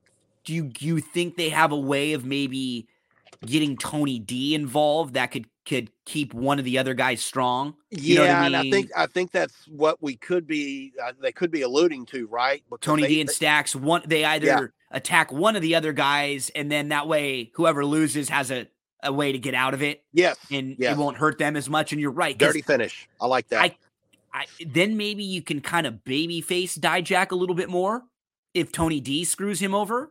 Yeah. Um that you could know, happen. Wes Lee, you you could have Wes Lee put his legs on the ropes. One of those, you know, t- those those baby face finishes like that are are often good. Sometime, you know. Let's um let's keep looking at NXT. What else did we have here on NXT? We had uh yeah, just a little look at Tony D backstage with Stacks. So the uh, injury update on Nikita, which you mentioned, torn ACL, bummer, like eight to ten That months. sucks, man. That's for so her. bad. God, she was so good. And then um just a video with uh Bron Breakker and Grayson Waller, you know, setting up the uh the main event NXT title match for this weekend. So a lot of continued build to the big matches this weekend. We weren't sure if it was going to happen before, but now we've got Alba Fyre and uh and Isla Dawn as a tag team. So they um you know what? Again, one thing they need on all levels are some of these women's tag teams. Yeah. And if you have a couple of women that you don't really have plans for, and you can put them together, and these two can have like a cool gothic evil, you know, heel tag team. That's a little bit different, a little bit unique. I have no problem with this. Um, yeah, we had a, an interview with Roxanne, Jacy, and Gigi. Now, my Roxanne, let me say this. Roxanne in the ring is really good. Yeah. My only concern with Roxanne, she is so ba- like corn corny Yes. baby face. It is Yeah. like it's like a spoonful of sugar. You know what I mean? Like it's like, oh my goodness. Poppins. Like it is it is so much when I'm watching her. It's like just some of the things that made people cringe about like a John Cena, you know?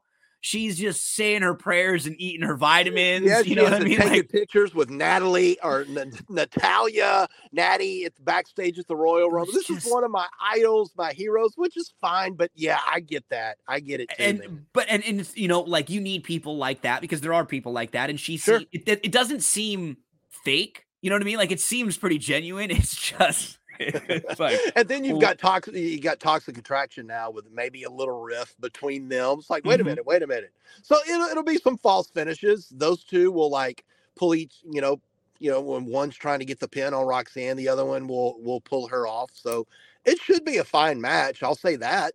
the card for this weekend is is good i'm gonna get to it in just one second um stevie turner we saw her in the Yeah. ring She got a Um, new gimmick, new name, everything. Yeah. Yeah i thought this was cool. Um just just quick you know she's kind of like a podcaster content creator but let's give her a few uh a few matches and and see um you know how how high they are on her. It looks like kiana james and fallon henley are going to be taking a shot at the tag team titles because that's uh, a match that got set up for this weekend and who knows maybe the bar's on the line also You know? that bar has the title of that bar. uh, You know who, who just the guy who owns the property is trying to get money from them. And it just it passes on from owner to owner every every week on NXT. Man, it's like Roadhouse. Somebody's coming in to get the bar. hey, oh and um what'd you Gu- think about what'd you think about uh, um, Apollo Crews? Uh, his Oh, promo. the Apollo. the Apollo stuff is just I don't know what I don't know what they're doing with Apollo. Uh, you know what?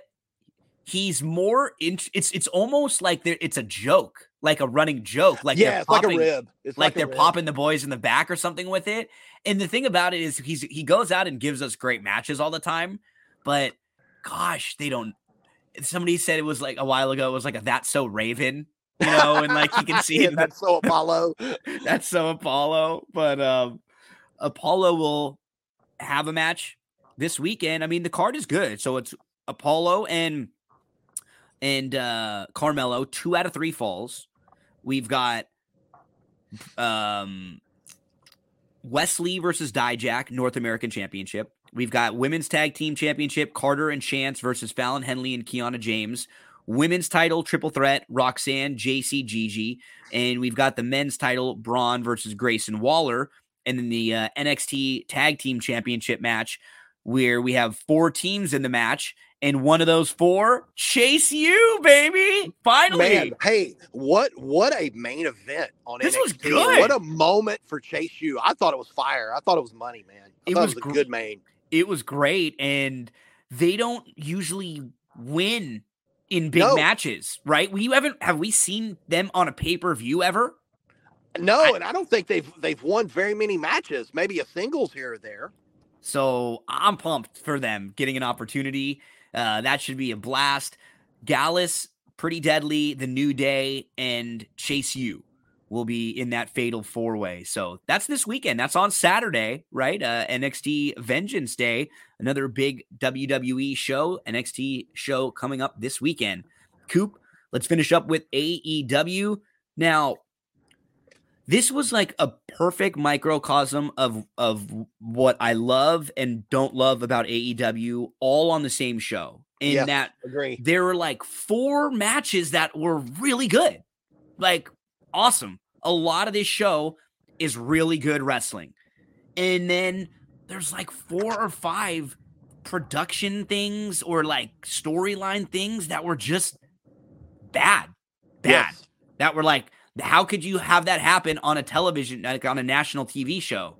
Like, how did you let that go down? Um, and that's that's sort of the issue I have. And then also the the great thing about AEW is that when you just flip on on a Wednesday night, some nights you're going to get three or four 10 or 15 minute matches that are very, very good. And, they we sta- delivered in that department. They did. give them credit. They, They, did. They were like, we're gonna go through four different matches on this card that I thought were very good. And Moxley Page kicks it off. And and the match is is I mean, these two guys are both excellent. There's just some like some sort of weird stuff like about the way they're they're kind of going through the match. Um which was was kind of funny. Like he, he puts a figure four on him when they're like beating each other up, which is kind of weird. Like they're like going to blows, and then someone locks in a figure four. It just sort of felt like a little bit out of like out of out of place. Um, but they go at it. The only thing I don't love is, you know, again they're sort of selling the the kind of head injury stuff Yeah. right? With this match, when we know that there are legitimate guys on and gals on this roster who have just had head injuries, and we're gonna see that again later on in the night. Um, so uh, great match to start, though. I mean, these two guys are two of the best, but like, who am I rooting for? Who am I not in this spot? And I guess this will probably set up what like a last man standing match or something like that. Do you think between these guys at the pay per view? Yeah, and we and we probably need to be done with it after that. Yeah, you you talk about the way matches work and that you know, and and I'm what I'm pretty hard on AEW about. Uh, you know, you you have a great point in the head injury uh, stuff that it seems like week in and week out we're getting uh, in these Oh. matches, and what's also week in and week out that we're getting, and they're not even hiding how it's being done, is when somebody bleeds. I mean, Yeah, the- the now- we we need to know uh, the ca- look.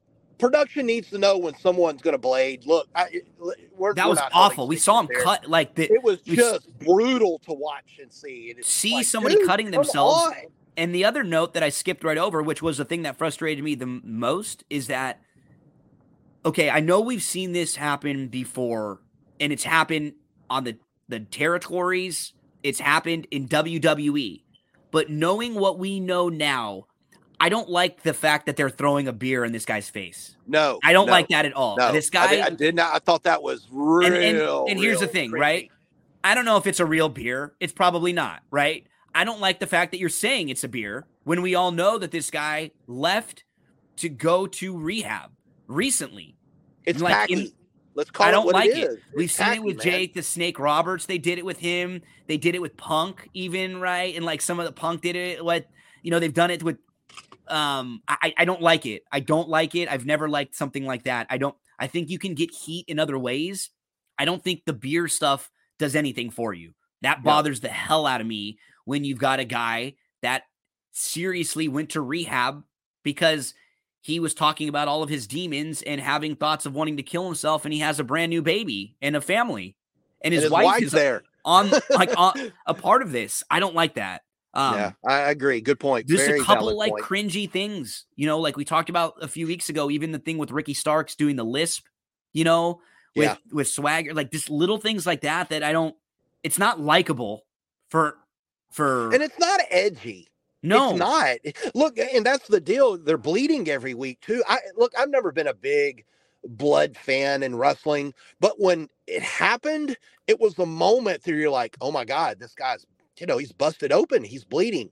I, we just, I don't feel that way anymore with wrestling at all. And it's just being done way too much. And I, I know you're trying to make, you're, you're, you're trying to shock people into things. I don't think that's the way AEW grows and grows is by have, having guys getting beer thrown in their face or making fun of someone who has passed or blading every week. I, I totally agree on that point. That's stuff that needs to change.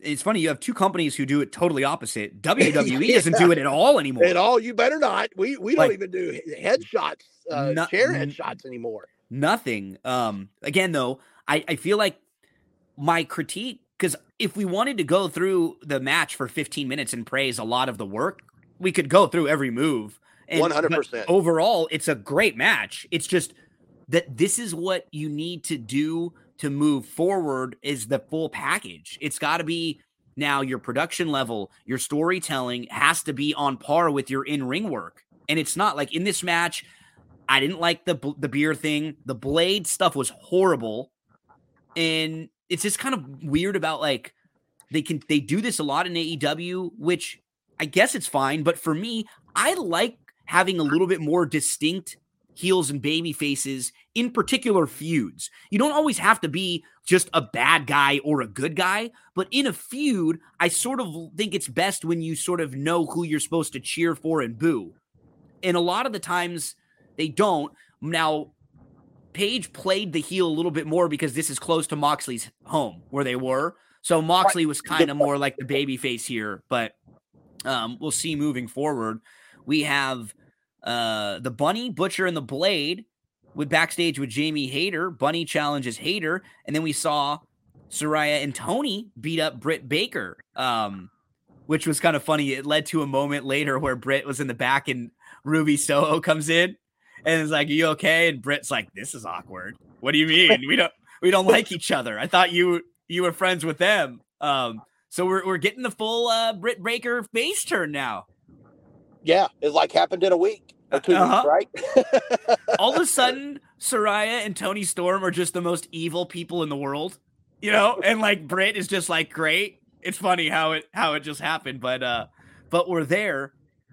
Now I don't know where exactly we're going with like the acclaimed and the guns. So the acclaimed basically have a squash. They win. They called these guys the bootleg Beverly Brothers, which was which was a great line. A great the line. Outrunners. Wasn't it the Outrunners? Oh, and you know what? Shout out to uh you know who was the manager for the Beverleys? The genius. He came out with them, right? Like the brothers Beverly. I remember oh him yeah, cutting yeah. yeah, him cutting the promos for uh for them sometimes. And Lanny Poffo just passed away a little earlier on in the day as Chad and I are recording the the brother of the Macho Man. And the acclaimed, they win, guns come out, they have a little back and forth, and this is going to lead to so here's what doesn't make sense about this. Why is Billy Gunn acting like these guys are all in a faction together? He's like, why are you guys mad at each other? Why are you guys fighting?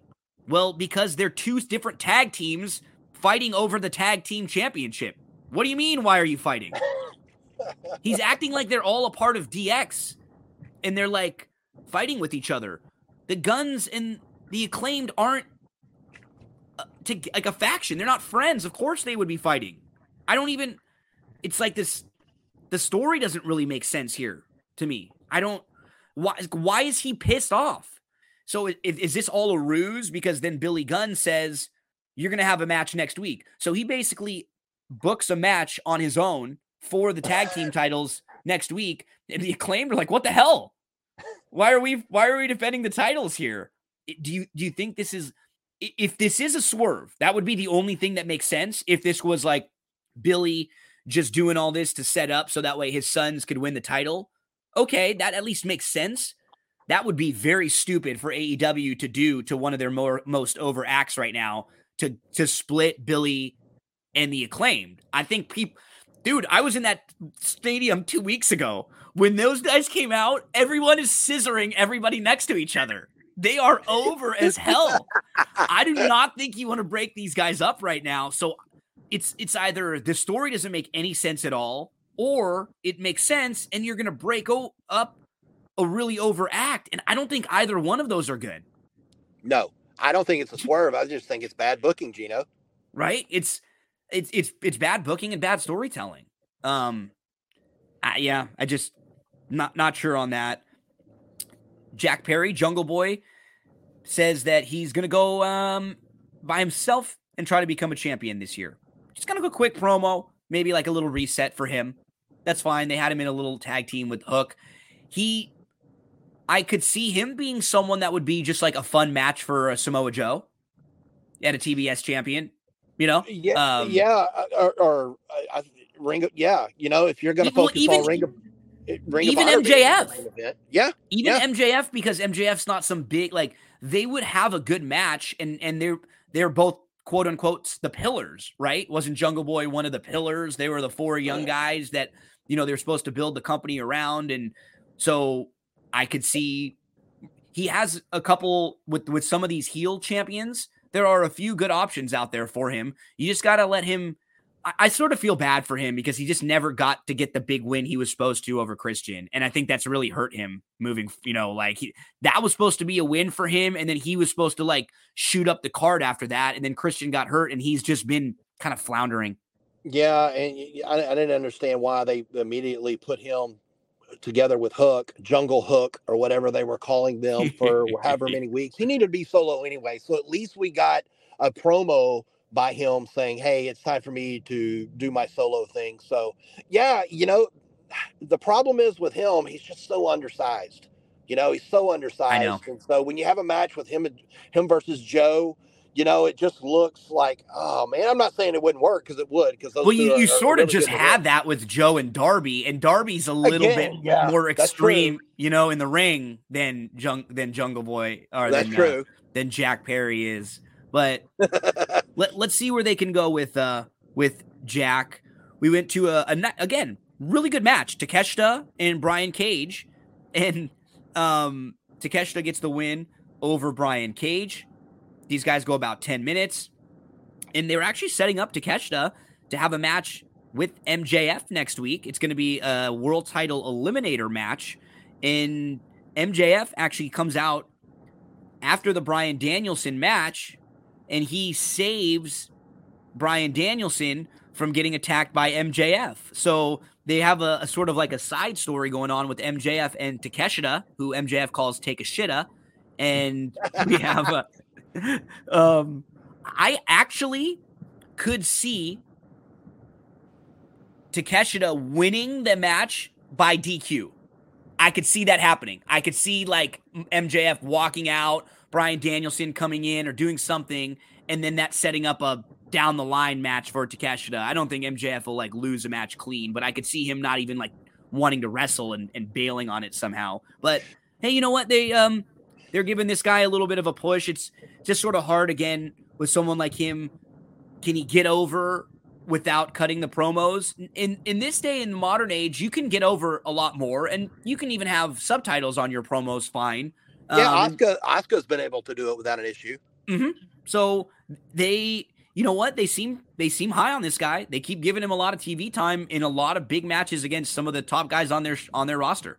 Well, here's the thing, I, and I don't have a problem with any of that. Um, I do have a, a question or two.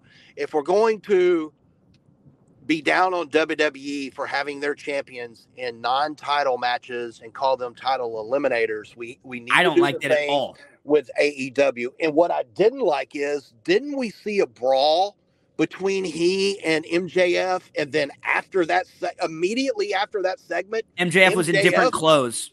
with with a briefcase, and I'm like, what are we doing? The- again, the production was completely off. They threw they at one point Excalibur said, "And let's go backstage to Renee with MJF," and it was a completely different segment right that he and- threw and- to. And, here here's the question I have because we've been so high on him. Does MJF feel a little coldish right now? Absolutely, right chilly? now, hundred percent. And I don't even know what it is. It's I don't know if it's even like like that. He's a smaller guy, even, but like when he walks down to the ring, sometimes in his like regular clothes, he doesn't come off to me as big of a star. I don't No, know. true. He, he- I just the way the sort something about the look the other day. Um, and my concern was okay.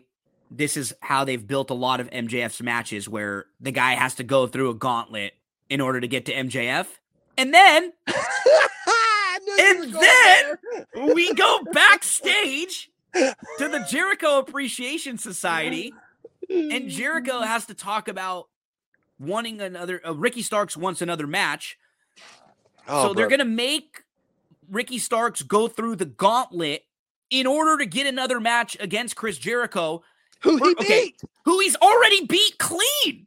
He's already beat not clean. He beat Jericho in a match where they were screwing him over and he won, which felt like the end of the feud. I don't have any problem with another Ricky Starks Jericho match.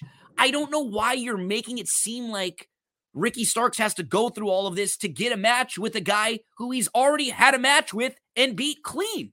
Well, And- is it is it punishment to Ricky, who was spotted backstage with Cody At at, the the, Royal Rumble? Rumble? At the Rumble?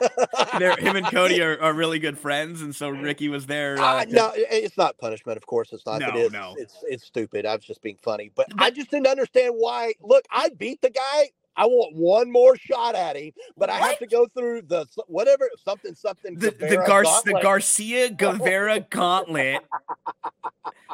He's got to beat Angelo Oh. Parker, Matt Menard, um, Daddy Magic, whose nips are hard, and God, he's, yeah, man, it's just this that was this- it's just bad booking. well, it see, is. This is between this, the blade shot at the beginning, the beer thing, um, the MJF the and, and MJF off gets beat down the, the brawl. and- the, yeah. the, the, the, the bad timing of the brawl. Those are just four or five things on your show that, Chad, like anyone that listens to this show, when we have a guest on that help me critique like the Marvel movies and TV shows and the Star Wars movies and TV shows, I'm doing the same thing on those shows. One hundred percent. If the storyline doesn't add up, we're talking about it.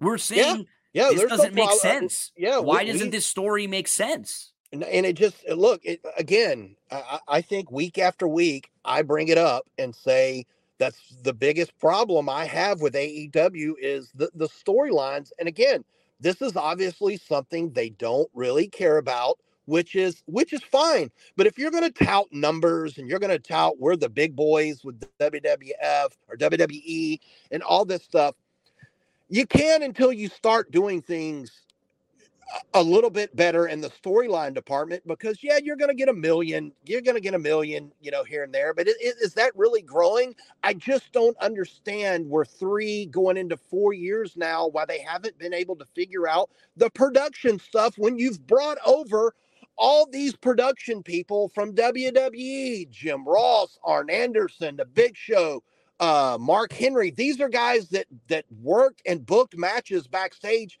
but we can't get anything right on camera. I'm not going to YouTube to figure out to see if Ricky Starks or see if Private Party's doing this or not. This is something you have to fix on Wednesdays, and this is if you fix that, then this becomes a lot better product, and we're not spending 20 minutes talking about these little bitty things that drive us insane because they add up to a lot of stupidity. Gino, they really It's- do. it's one of those things where like and and, and it's sort of it's a little unfair at sometimes but Yeah, their sure wrestling the rest well the wrestling is so good that we are and it We is in it. in most in in WWE it is too and in Impact it is too though you know what I mean? In New Japan it is too like just the level overall of like the floor of a match is so much better than it was 20 years ago or 30 years ago right? Like what we're getting on TV week to week is great and as I said if you if you turn the volume down and you were someone who just threw this on in the background and most of this show you would be entertained but the the things the that you can point out the four or five things they're all big things and they sort of they really kind of handicap AEW from t- continuing to grow No, let me ask you this because you brought it up. You brought up Marvel and you brought up the Star Wars, you- the the big the big movies, the big series franchises. So if you're if if you're critiquing a movie, whatever it is, Marvel, the the new Ant Man. Now I saw the previews for it. So if the ending is pretty good or spectacular, and they have two or three very good moments into the into the movie, does that make it a success?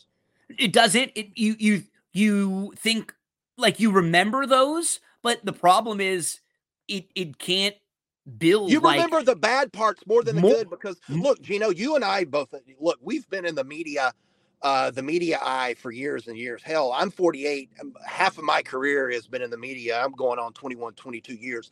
A lot of people don't call in or post on Facebook, Twitter, or Instagram and tell you how good of a job you've done. no they don't They, they, just stay quiet they yeah Yeah, they these people complain. So you remember the more bad takes than the good.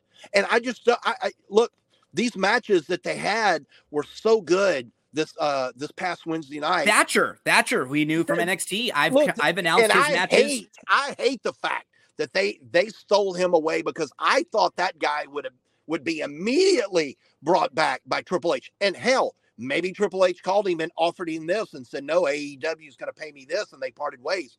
That was a hell of a match. Great, 14 minutes. So again, we're talking the opening match that goes like 15, the Bryan the Bryan Danielson Thatcher match, the Cage to Takeshita match, And the main event. The main event. You have four matches that are 10 minutes plus that are all awesome. I would recommend don't skip those matches. No. Watch them. You don't need to fast forward through them or anything. They're really good, but they all could be a little bit better or the stuff around them could be better. Don't isn't that what you want? When you have people already there watching your great matches, don't you want to tell them a little bit better of a story too for some of the other people that need that? That need Really? you and me. You and me are the guys that need the story a little bit more. successful people, and I'm not. uh, Look, I, I'm not judging the cons at all. I mean, hell, look what happened to the Jacksonville Jaguars this year. They made a great decision bringing Doug Pederson in. Um, successful people and successful business ventures thrive by you trying to hire better people than you are at certain things so they can make the company better. There's so much talent at AEW in and out. I just don't know why they can't figure this stuff out. I, I, I just, I can't. Hell, I'm not the biggest New Japan. Uh, you know more about New Japan than I do, but I recall the few times that I've watched, and I'm not talking about botches because it, it- that happens. I'm talking about things that happen uh, production wise and match wise or storytelling wise. I don't recall that stuff happening in New Japan. It doesn't. It doesn't really. It I doesn't. we would joke about it with in the Dixie Carter impact too. Well, it doesn't sure, really happen in, in, sure. in impact as much as it used to either. Like it's a lot tighter there now, and I It- still watch that because I've got some friends uh, in, in that organization. It's a It lot is. tighter than what it's it a used good. It's a good watch when you watch the show. They don't Especially, have the- as much of their the pay like. Their pay per views are damn good. name stars as they as they were trying to, which is fine. Like I don't think they have this bloated um you know roster that they have to pay anymore that that probably killed them for years having to Right. pay some of these like past their prime stars they've got a lot of really good talent there so i, I agree it's just i'm critical of the things that i'm also That critical matters the most. with And that's, that- WWE. that's what it's for, though. That's what It- it's for. For yep. us to critique that what we think matters a lot in professional wrestling. Swerve Strickland. Um, they named the guys, right? We got uh Parker. What was the other guy's name? Flash. I mean, it was something Uh, scratch, something bizarre. something. Some oh, I, I thought I wrote it down, but I didn't. But Yeah. but this is kind of a, a, a little bit sad in what we've seen. Where's Keith Lee? oh man, And it, it's just not good. It's not good. And Swerve doesn't feel like a few weeks ago when he was in the feud uh still and was, you know, still like in the tag team uh stuff with the acclaimed, it felt like Swerve could break off and become like a really good heel in the company, a singles heel. He's kind of cold right now. Again, it doesn't it doesn't feel like he's been on the, the forward trajectory. Now uh MJF paid Rush some money in the back. Um he asked dipshit Jose to uh, to translate what Rush was saying. So next week we're gonna get Bryan Danielson versus Rush. and again, another- we're gonna have a hell of a match. we will. Eh, We will. Nobody thinks Bryan Danielson's gonna lose. No, Rush will lose. He'll look good, and um, we get to the TBS Championship: Jade Cargill versus Red Velvet, Mm. and picture in picture. just I mean a real bummer here because this is 50. This is her 50th win. She's 50 and 0 and we're going to go back to Red Velvet for I think the third time Oh man, and we don't have it's look, it's not that they don't have anyone for Jade anymore. Right now they've brought in plenty. I mean, there's someone like a Ruby, there's someone like uh, what Toni about Storm, Serena? What uh, what Britt. about Serena Deeb? Even Serena You know? Deeb. I mean, there's a lot Mercedes of Martinez, who's the ROH Women's Champion, I think. Where is she? and it's not a coincidence that they have kept Jade in her own world. She's not ever come close to anything with a Britt Breaker, a, a Britt Baker, Toni Storm, Jamie Hayter, and um and Saraya. Those are the women who they think are the top. You see how they're given segments, the matches they're given, they're all involved in the championship. And she's just been off. And and I don't know, is it that she's not been able to improve enough in the ring? They don't trust her there. I don't know, but it's very weird at this point for her to have had 50 matches, 50 wins. They didn't really make a big deal out of it either for her. They made a big deal out of Jungle Boy when he won 50 matches like two years ago. They gave him a big plaque. and That's like point. a ceremony and they, they didn't make this a big deal at all for 50 wins undefeated why isn't she wanting to go get the other women's championship Yeah, I would have I would have done everything I could to I mean, honestly, seriously, and I'm not comparing I, uh, what's what's the difference between her and Goldberg? He he he wasn't very good in the ring. no and- but So why and, can't like, they do this with her? and but and just from like a, if i'm watching this in real life why doesn't she say she wants the other title why know. doesn't she say i can i'm better than all of you i'm going to go after all of you Yeah. at least come in at least have her say i don't care about that i've made this the title right give me something like that at least I agree. Uh, like so i have a reason why and then the second thing why am i booing her? Like she beats everybody impressively and then after the match she comes out and she's hugging her daughter. Like, like why am i supposed to boo her? It's not even like she cheats no, in the it- it- it- it- again, it just if if you're going to push her, which I think she's talented enough to get it done, you've got to turn into her into a Goldberg type, and they haven't been able. You know, they haven't been able to do it with her. I'm with you. I I would. I, I just don't get it, man. I don't get. It. We we it- talk about her a lot, and it just not, nothing ever seems to change. in the same match, somebody came out, attacked her partner at the ring, who was allowed to be there. Le- who was allowed Grey. to be there. Leila Grey. Leila Grey. Leila Grey was supposed to be. It was fine, you know, and it's it's hilarious. Like everything about this, Jade was was sort of positioned like the baby face. Um, fifty and zero for Jade. Uh, we already talked about the little backstage between Britt and Ruby, and uh, and then we have a main event where Darby Allin just comes running out with a jacket with thumbtacks on it and just goes diving into Samoa Joe. I I really like Darby, man. He's Yeah, good. A, he's a star. He is. He is. a star. He, he just like the way he moves is different. And I think for as much as we've critiqued a lot of AEW things, almost every time he's in one of these main event matches, they do really well. The ratings are good and the match is fun and entertaining. And I just I worry about this guy, man. He's just taking these bumps. His longevity, you mean? I know. God. It's like, but you know what? People said that about Foley and they said it about Jeff Hardy. You know That's what I mean? And and they and they were around for a while. But here's again what I don't get. Match good. Samoa Joe gets the win. And then after the match, here comes Wardlow. like this guy was just made to look like an absolute jobber a few weeks ago. And now, like, why do I care about another Wardlow versus Joe match? These guys were a team. They had a match, they had a feud, and Joe beat him clean. One of the things that AEW had said early on for a while was they weren't going to do a bunch of rematches. I mean, how many of these feuds are, are being replayed? We're going to get a Moxley Page third at least match, which I actually don't even mind. You and I have said a few times that they should have had other rematches when they when they didn't in feuds Right. that were good. But this is weird. Like, wh- wh- why do I care about Wardlow? I, I I don't know. Not for this. Not for this. And he's been missing what you know. Uh, you know why? Why not? It, my question is, and I, you know, they have these scrums. Where's Miro? Why wouldn't you bring him out in this position? and if and here I like if he's hurt, come out and say this guy can't work ex- for a year. because AEW will literally tell us when Jon Moxley goes to rehab. right? You're not going to tell us that Miro is hurt. Like you are trying to be the real company. Oh, Miro is. Hey, you know what? Miro is filming a movie, but he checked in with the promo from the set. Right? Give us that. You know That's what I it. mean? Like Yes. that's it. Or Miro, you know, I I I needed some time off. God was angry with me. You know, something like that. Like give us was driving me insane. you know, whatever. Give me something. But um, yeah, uh, it's funny because it, for a lot of the critiques, the matches were fantastic again. They And were absolutely. It's Chad and I have discussed every episode of AEW Dynamite on this show since they've started. It was like right around the time we started doing this when they were having weekly episodes, and we like the wrestlers on the show. We know some of the people personally. I enjoy watching it a lot. It- like I've said, I do the same thing with the Star Wars movies and shows and the Marvel movies and shows I watch and the TV shows I'm watching. This is good. This is interesting.